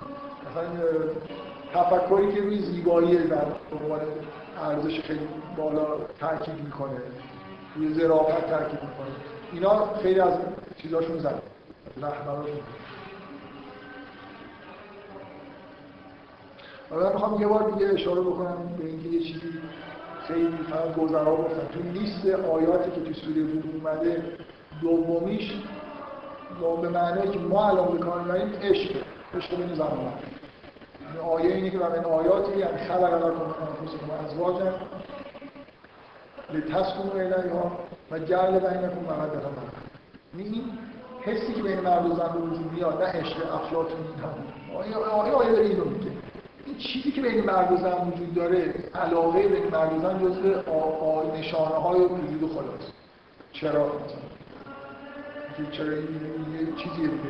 چه چیزی توی این رابطه وجود داره که اینقدر بزرگه که جزء نشانه‌های وجود داره؟ رجالان بحث کردن قرآن این آیات متعلق به رابطه زن و مرد، مثلا میگه زن باید از مرد خرج کنه، اینطوری تغییرات شاملی که البته جواب شعاری تو قرآن به این شکل نیست، ولی سنت دینی ما یه سری حرف‌شناسی داشتن مثلا هست. نه این از دیگه همه چیزهایی که مربوط به روابط بین مرد و زنه جنبه اجتماعی داره، جزء نظام اجتماعیه. من نمیخواستم بگم، ولی میخوام من از این قرآن میخوام مثلا ارزش گذاریه. اولا مسائل اجتماعی تغییر میکنه، بنابراین میتونه یه حکمی که جنبه اجتماعی داره تا ممکنه احکامی که هر چیزی که جنبه مثلا عبادی داره، رابطه انسان و خداست، واقعا چجوری میخواید بگید این حکم در طول تاریخ تغییر کرده؟ ولی مثلا فرض کنید موضوع بردگی یک واقعیت اجتماعی بوده، پایگاه اقتصادی داشته، میشه جامعه شناسا توضیح میدن که چرا بردگی رو نمیشد منحل کرد. مثلا فرض کنید 2000 سال قبل نمیشد، انقلاب صنعتی باعث شد که بردگی امکان اضمحلالش به وجود بیاد و منحل شد. تا قبل از انقلاب صنعتی یعنی تا وقتی که ابزار تولید پیشرفت بکنه، تولید اقتصادی پیشرفت کنه، اصلا امکان معنی نداره. یعنی یه خورده ما توی دنیای داریم زندگی می‌کنیم، فکر می‌کنیم مثلا الان فکر می‌کنیم که اگه برده بود خب چرا برده باشه؟ بردگی نظام اقتصادی طبیعیه که به وجود اومده بود. فئودالیسم نمی‌شد منحل کرد. شما الان نمی‌تونید نظام سرمایه‌داری رو منحل کنید به راحتی. الان باز دنیا الان خیلی فرق کرده، یعنی که ویژگی‌هایی داره، مثلا ارتباطات توش وجود داره، یه جوری قدرت‌های مثلا چیز وجود داره، قدرت‌های سیاسی که می‌تونن کارهای خیلی بزرگی انجام بدن. ولی اصولا اینجوری نیست که شما بتونید در یه دوره یه کاغذ به یه حکم بدید و از الان بردگی نکنید. چجوری قرار دنیا اداره بشه؟ بردا مثلا بردا رو آزاد می‌کردن، چیکار باید می‌کردن؟ می‌رفتن برای خودشون مثلا کارخونه می‌زدن، برای خودشون کشاورزی درست می‌کردن. ابزار تولید وقتی محدوده، خود به خود یه عده در اختیار یه عده دیگه قرار می‌گیرن برای کار کردن. من کاری من می‌خوام بگم شما قبول دارید که بردگی رو اسلام منحل نکرد، ولی الان ما دیگه اعتقادی به بردگی نداریم. اسلام بردگی رو تایید هم نکرده، فرهنگ بردگی رو منحل کرده، فرهنگ همراه مردگی بوده که دین منحل کرده، خود مردگی به عنوان یه مسئله اقتصادی، نظام اقتصادی منحل نکرده، فرهنگش منحل کرده، در عین حال مبارزه کرده به این صورت که همه احکام مثلا اینجوریه که این گناه میکنه بریم در داغ. یعنی حس خوبی نسبت به مردگی وجود نداره. خب حالا شرایط اجتماعی به جایی رسیده که میشه برده داره منحل کرد. ما هم کردیم دیگه، ما قبول کردیم که دیگه برده وجود نداشته باشه. قبول داریم. میگم من میخوام یه چیز اجتماعی، حتی اگه تو قرآن اومده باشه ما قبول داریم. یه چیزی که جنبه اجتماعی داره وقتی زمینه اجتماع تغییر میکنه این حکم میتونه تغییر کنه. و اولا روابط بین فرد، نوع مثلا رابطه که کی کار کنه، کی تو خونه باشه. مثلا در شما انتظار دارید که در زمان غارنشینی اگه وحی میشد گفتین از زنان بیان با مردم بیرون کار مثلا مامود چکار کنه، یعنی گفت زنان تو خونه بمونن، مردم مثلا بیان بیرون، یه عاقلانه تر بود. یه شرایط اقتصادی و اجتماعی در زمان اسلام وجود داره و یه احکام اقتصادی و اجتماعی برای اون زمان اومده. اگر یه چیزی رو شما مطمئن نیست که شرایط اجتماعی به کل تغییر کرده، شرایط اقتصادی تغییر نیست، بردگی طبیعیه که اون حکم نسخ میشه. نسخ خودش جزء دین ماست، ما قبول داریم که حکم نسخ میشه، شرایط تغییر میکنه، حکم نسخ میشه. شطرنج رو حلال اعلام کرد. چرا؟ برای اینکه استدلالش میگه شطرنج حرام بود، برای اینکه باش قمار لازم. الان تبدیل به ورزش فکری شده، پس دیگه قمار نیست. یعنی موضوع عوض شده، این نسخ شدن یعنی خود موضوعش عوض شده. و اولا میخوام بگم که همه چیزایی که در مورد احکام بین الملل میبینید جنبه اجتماعی داره، یعنی نظام اجتماعی است. البته ارزش گذاری نمیگه چون مردا بهتر از زنان هستن برید مثلا ازشون اطاعت بکنید. من نمیخوام قضاوت بکنم که این احکام باید تغییر بکنه. خیلی دقت لازم داره چقدر این احکام جنبه روانی داره، مربوط به طبیعت زن مردن، چقدرش مربوط به نظام اقتصادی اجتماعی روز میشه. به نظر من اینا بحث ساده‌ای نیست. یه نکته که میخوام بهت بگم فقط اینه که احکام اجتماعی زن مربوط به اینا، من چیزی که دارم در موردش صحبت می‌کنم ارزش گذاری زنه. نکته که باعث انحراف شده ارزش قائل نبودن برای ارزش‌های زنانه رو نشناختنه. یعنی چیزی که دچار غفلت شدن مردم نسبتش اینه، نه اینکه مثلا روابط نمیدونم حالا کی تو خونه مثلا دو نفر دارن با هم زندگی می‌کنن، این نمیدونم حرفی گوش کنه، اون حرفی گوش کنه، با هم یه رأی‌گیری بکنن، اون از دیگه بپرسن. اینا در مورد روابط در واقع اجتماعی، نهاد خانواده اولین نهاد اجتماعی. بنابراین اولا احکام اجتماعی رو شما ممکنه توی زمانی به دلایل معاطل، دلایل منطقی بتونید استدلال بکنید، مثل بردگی. ببینید که این دیگه الان شرایط اقتصادی طوری شده که بردگی معنی نداره، بنابراین جواز بردگی اگر بردگی حلال بوده الان از نظر ما دیگه چیز قابل قبولی نیست. در واقع حکم نسخ میشه به همون معنی که شطرنج حکمش تغییر کرده، موضوع عوض میشه. شما اگه بتونید ثابت بکنید که موضوع کلا عوض شد، تشکیل خانواده معنیش عوض شد، خب بعد میشه برید فکر کنید ببینید چه چیزایی میتونید نگه دارید، چه چیزایی نمیتونید نگه دارید. من به این راحتی این مسئله نگاه نمیکنم. فکر میکنم خیلی از اون مسائلی که در مورد روابط مرد و زنه به طبیعت مرد و زن بستگی داره، نه صرفا به مسائل اقتصادی و اجتماعی، ولی یه بخشایش مربوط به مسائل اقتصادی و اجتماعی هست. واقعیت یه بخشای از احکام مربوط مرد و زن تابع شرایط اجتماعی و اقتصادی. اگه شما بتونید ثابت بکنید که شرایط اجتماعی و اقتصادی تغییر کرده، میتونید اون حکما رو در موردش بحث کنید. این کار برای تو نیست. فقط جوابم به تو اینه که چیزایی که تو داری میگی، حالا به اون صورت حرف گوش بکنه و اینا، هیچ ربطی به ارزش گذاری نداره. میتونه قرآن ارزش زن رو از مرد بیشتر بدونه و بگه که حرف مرد رو گوش کن. برای این زمینه مسائل کار. متوجه هستی چی میگم؟ برای این ناقض این حرفا نیست. حالا این حرفو زدیم من میگم که چیزی از قرآن میگم که حداقل ثابت کنه که بزرگتر مساوی است، کوچکتر نیست. جدا میگم. به نظرم مساوی است ولی بزرگتر مساویش ثابت میشه. چرا باید شرایط اجتماعی اون موقع تو موجب فایبر خاطر که قرار داشت بعدی اون برسه. ما اینو که این اصلا در موردش مثلا در یه جلسه بحث ان شاء الله. آره یعنی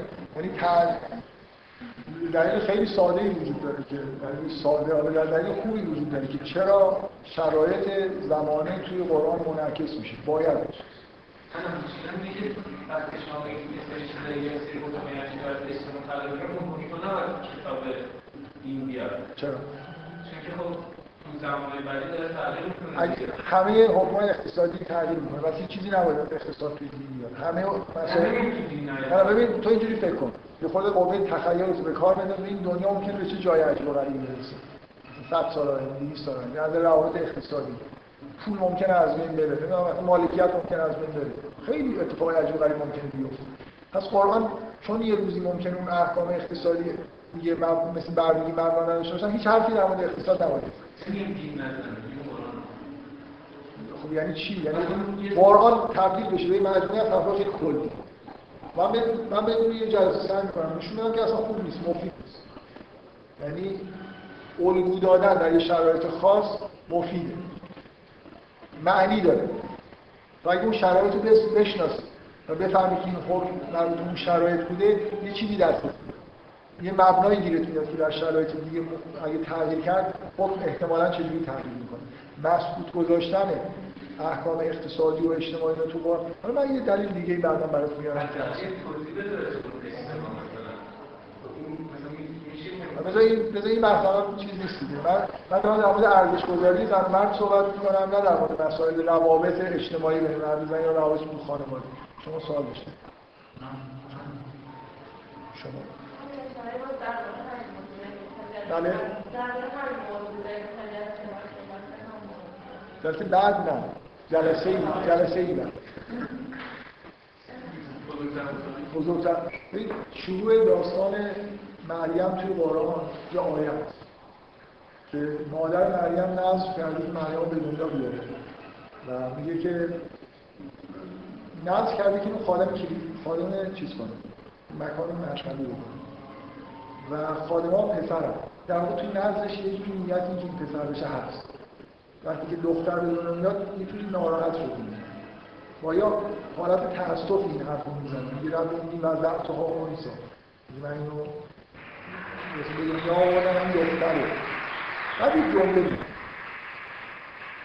یه ملک خد بلکه کرده دو تا احتمال بود. یکی اینکه این جمله ادامه حرف مادر مریم یکی اینکه این جمله ادامه حرف نیست برای اینکه جمله بعدش بس میشه چیزی خدا داره میگه این جمله بین دو تا چیز جمله اومده. دو تا فرض می‌ذاره یکی که حرف خدا باشه. اگه حرف خدا باشه داره میگه که ملائکه ذکر کرده باشه. یعنی مرد نیست. یعنی یه جوری داره اینه که ثابت میشه که عقیده باشه. ولی احتمال بیشتر اینه که اگر شده ما دوست داریم احتمال یه ادامه حرف مالای مریم باشه. در واقع داره میگه که با تأسف داره میگه ملائکه ذکر کرده موسی معنیش اینه که یعنی این فکر میکنه که دختر خوب نیست، پسر بهتره، ذکر بهتر از موسی. اگر این معنی رو بگیریم بقیه این داستان که نشون میده که مریم به چه جایی میرسه که پیغمبری مثل زکریا تحت تاثیرش قرار میگیره در این از نوجوانه متنی که اصلا مریم برای میاد در جهت نفی این عقیده است دیگه مادر مریم بیخود فکر میکنه که ذکر مثل انسان نیست. نگاه کنید ببینید اینجوریه. عبارتایی که در مورد حضرت مریم تو قرآن اومده واقعا اینجوری یگانه هست. یعنی در مورد پیغمبرای دیگه یه آیه تو قرآن هست با همین ویژگی که زنان به طبیعت نزدیکن خیلی سازگاره. در مورد حضرت مریم میگه که به انبتها ربها میگه و تقبلها ربها به قبول حسن و انبتها نباتا حسن. اینو مثل یه گل پرورش داره. یه ویژگیه هیچ خیلی زنانه است. برای مثلا از ابراهیم خدای هم که حرفی نمیزنه. یه چیزیه در خود در مورد مریم تو قرآن وجود داره. با این آیه‌ای که قبل از داستان مریم اومده هیچ چیزی رو نمیشه ازش به نفع برداشت کرد. حداقل چیزی که بتونید برداشت بکنید یه جوری تساوی بتونید مساوی بشید. این اون قسمت ارزش‌گذاری در مورد مریم زمین که مردم دارن روش صحبت می‌کنن.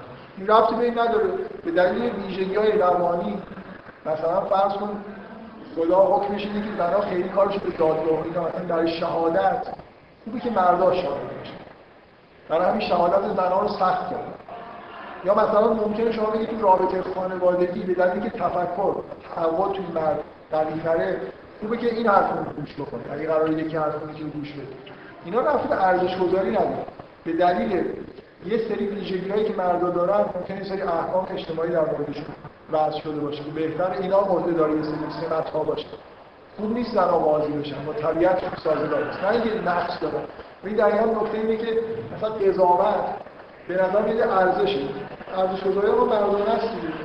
چیزی مقابلش نداریم. مثلا قاضی یه زن قاضی نمی‌تونه بشه، لابد چیز کم داره. به قضاوت چی مثلا چیزی داره که نفره تحمل اینو داشته باشه که حکم مرگ یه نفر صادر بکنه که زنان تحمل ندارن اصولا براشون راحت نیست، اگه بکنن یه جوری از زنانگیشون کم میشه. اگه مثلا حکم مرگ زنان چی دارن میتونید مذهب مثلا حیات چیزی که توشون هست مثلا شور زندگیه، ارزش گذاری حیاتشون فرق کنه با مرگ. خوب از قاضی مرگ باشه.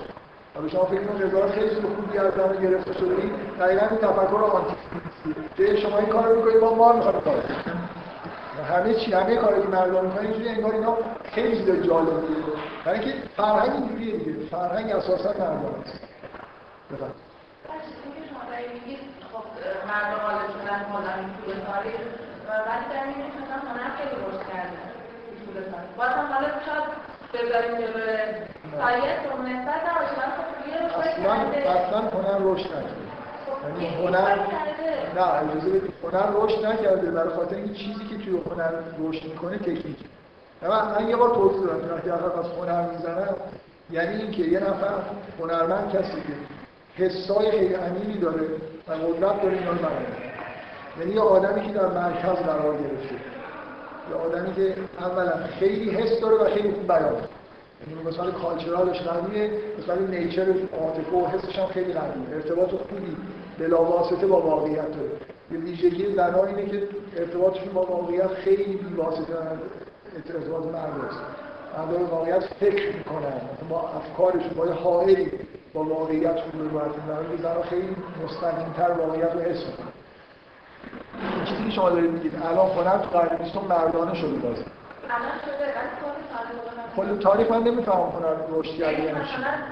اون زمان مثلا چه نقاشیایی که وجود داشته فعلا تکنیکش رشد کرده.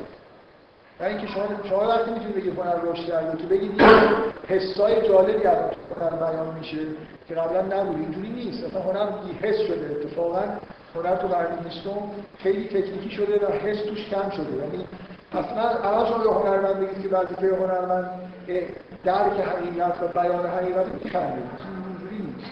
از این که هنرمند اینه که یه تکنیکی جدید بزنه مثلا یه اثر هنری بدی تولید بکنه کاملا مردانه. تکنیک اون بخش مردانه هنره اینه که رشد کرده. من احساس میکنم هنر به معنای واقعی کردن واقعا کسی بهتون بگه رشد کرده. یعنی شما مثلا میتونید فیلم های مثلا الان به نظر میاد فیلم های دهه 60 بهتره. دهه 60 خوب بوده. مثلا تو سینمای فلسفی داشت دهه 60 سینمای خوبیه نسبت به این سینمای مزخرفی که الان داریم. نه اینکه خیلی خوب بوده. شعر مثلا شما نمیتونید بگید که شعر مثلا قدیمی نسبت به شعر جدید چیزی که از واقعیت توش بیان میشه کمتره. اتفاقا اونا حسی‌تر شعر میگفتن. تکنیکشون ضعیف‌تر بود، حسشون بیشتر بود. یه چیزی آره تغییراتی اتفاق افتاده. تکنیک قوی‌تر، تکنیک در هنر، تکنیک داره رشد. کاملاً درست. ولی که هنر داره رشد میکنه این خورده مسئله داره. این شواله بده یه پرده که یه بار اتفاق افتاده دیگه. ما دو تا دنیا کردیم بگیم هنر نه چیزی میگیم رشد کرده نکرده. ما میتونیم بگیم یه اشکال منطقی داره. رشد با چه ملاکی داری میسنجید دیگه؟ هنر رشد یافته هنری که حس و حقیقت توش بیان بشه با یه تکنیکی که مثلا من میتونم اینجوری بگم هنر رشد کرده. تکنیک‌ها اونقدر پیشرفت کردن که یک حسی رو که قبلا نمیشد بیان کرد با این روش بشه حالا بیان. چقدر شما مثال دارید که مثلا یه همچین اتفاقی افتاده بشه؟ من قبول دارم که سینما وجود سینما امکانات بیانی جدید داره. یه حسایی رو میشه بیان کرد که قبلا نمیشد بیان. شعر نو در واقع تکنیک یه رشدی توی تکنیک شعر. ولی شما شعر امروز مثلا مقایسه بکنید یا آدم شاعر خیلی خوب هایدگر موریدشه مثلا تحت تاثیر اینه که در متمایل شعر شده فولدرینگ آلمانی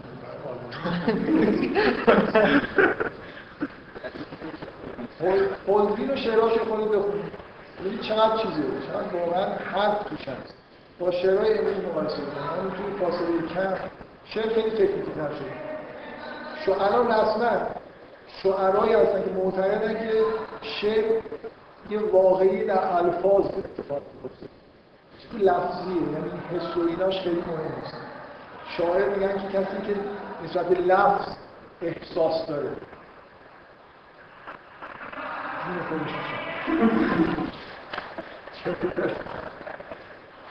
بذار من آمان آخرین چیزی که میرسم این دفعه بگم، آقای سوال بکنم توی دو قطبی نیچر و کالچر قرآن کجاست؟ پدیده کالچرال یا پدیده نچرال؟ قرآن درست اون وسطه، برای اینکه یه چیزیه که وجود داره طبق فرهنگ ما. قرآن یه چیزی نیست که تولید شده باشه، هست به شکلی در اومده، ولی یه پدیده کالچرال شده کتاب. دقیقا قرآن یه چیزیه که مرد و زن فرق نمی‌کنه، این چیزیه که همه باید نگارش برسن، تعادلی که بین چیزهای واقعی و چیزهای کالچرال باید در واقع چیز بشه، برقرار بشه. یه جوری یعنی ببینید من می‌خوام اینو بگم قرآن بگو فکر نکنید که قرآن این پدیده کالچرال برای مرد و رسم میشه. زن‌ها مثلا قرآن بخونن، زن‌ها یه جوری قرآن رو بهتر می‌فهمن، مردا یه جوری بهتر می‌فهمن. زن‌ها از این جهت که اون حس طبیعیشون قوی‌تره. مثلا شما من خیلی همه توضیح دادم برای این مسئله آیات آخوانی ها، برای این فکرشون درم میدونه باقعی توی جمع زنان روشن مثلا آیات انفاسی باید بیشتر فکر کرد. مثلا درون نگری زنان ضعیفتر از مرد هست، مثلا حالت ارتباطشون با طبیعت خیلی قوی‌تر از مرد هست. کسی تأکید نکنم زنان خیلی بیشتر متمایل به طبیعت و خواب این چیزا هست. قرآن میشه حد وسط، یه پدیده کالچرال طبیعیه، یعنی از یه جوری یگانگی داره از این نظر، شما هیچ پدیده کالچرال طبیعی نداره. قرآن یه جوری هست، اینجوری نیست که خلق نشده.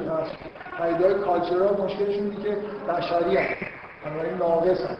یه چیزی پرفکته ولی فرم کالچراله، چیزی که زن‌ها هم میتونن همونقدر استفاده بکنن از اون طرف اگه بهش نزدیک بشن، مردها از اون نزدیک میشن که اون وسط‌ها راه قرار می‌گیره. نمیدانم نیست واقعا میخوام سعی کنم دیگه این حرفای ایران حرف دیگه پیش نیاد. من میخوام یادش بگم این واقعا این چیزی شروع کنم چیزایی در مورد مثلا خود قرآن بگم که در مورد من تمام این حرفایی که زدم شاید مثلا جلسه آینده تکرار کنم. من دیدم اینجوریه، دید من اینجوریه که شما وقتی قرآن میخونید براتون یه متن خیلی طبیعی که راحت باعث ارتباط برقرار بکنید نیست. از اول در واقع بحثی که شروع کردم از مقدمه این گفتن که قرآن چرا مهمه و چقدر مهمه نظر خودم گفتم. اینکه شما وقتی که با قرآن مواجه میشید، قرآن به نظرتون متن طبیعی نمیاد، مثلا یه انتظارهایی دارید قرار برده نمیشه، موضوعهایی تو ذهنتون هست که اونجا مطرح نمیشه، اولش در مورد چیزایی وارد جزئیات میشید که به نظر شما خیلی جالب نیست. اینو باید اینجوری یه لحظه قرآن اصلی موضوع فرض کنید که شکی ندارید که این قرآن کتاب خداست، پرفکت و همینیه که باید باشه. وقتی شما می‌بینید که لحنش به نظرتون غیر عادیه، باید خودتون دنبال یه مشکلی بگردید که چرا این لحن براتون غیر عادیه. اگه موضوعی اونجا مطرحه برای شما جالب نیست، باید تو خودتون نگاه کنید که این موضوع جالبی است برای من جالب نیست، چرا برای من جالب؟ فکر کنید به این موضوع که چرا وقتی قرآن میخونید خیلی چیزاش به نظرتون جالب نمیاد. اگه اینا اصل موضوع فعلا فرض بکنید که قرآن یه چیزیه که پرفکت و کتاب خداست، باید به خودتون شک کنید.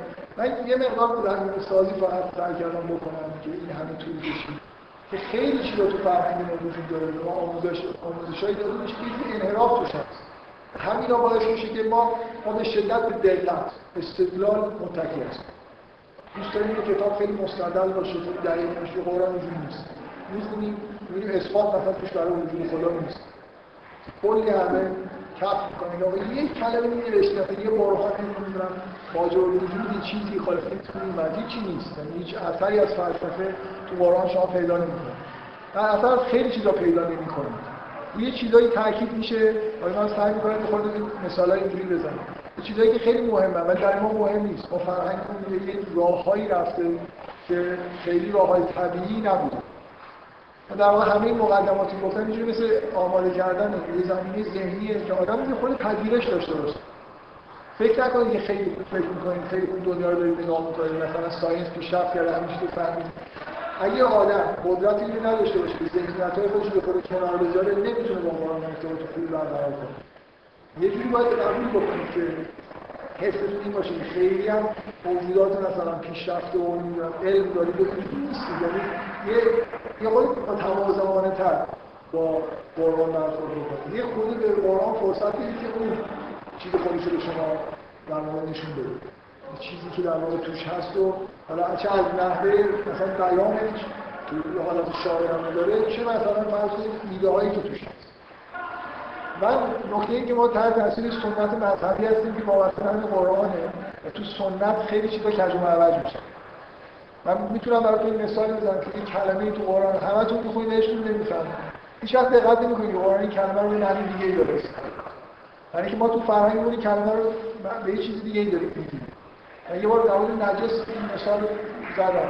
کلمه نجس تو قرآن هست. در لحظه نزول قرآن اعراف نجس یه چیزی معنوی داشته به معنای پلید بود. تو قرن دوم یا سوم هجری برای اولین بار به معنای فقهی به کار رفته، یه چیزی که آب کشید.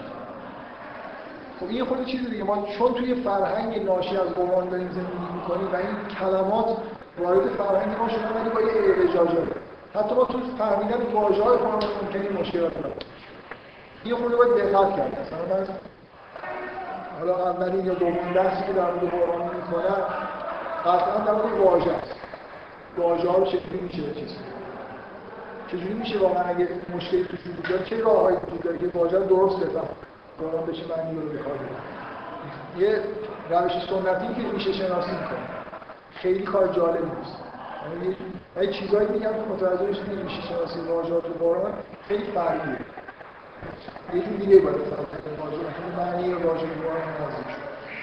بگذارید من الان واقعا سعی کنم که دیگه از این حرفای مقدماتی که زمین منطقی باشه. من نسبت وضعیت موجود سنت حالا جغرافیایی و تاریخی یه عالمه انتقاد کردم و هدفم اینه که یه سری ذهنیاتتون مثلا یه خورده چیز بشه نوکش بکنم که بتونید با یه متنی که امروزی نیست سبک بیانش با سبک بیان ما خیلی فرق کنه راه بدید که خود باش آشنا بشید، خود متوازنانه تر باش برخورد بکنید. حالا این جلسه آینده امیدوارم دیگه از این حرفا نکنید.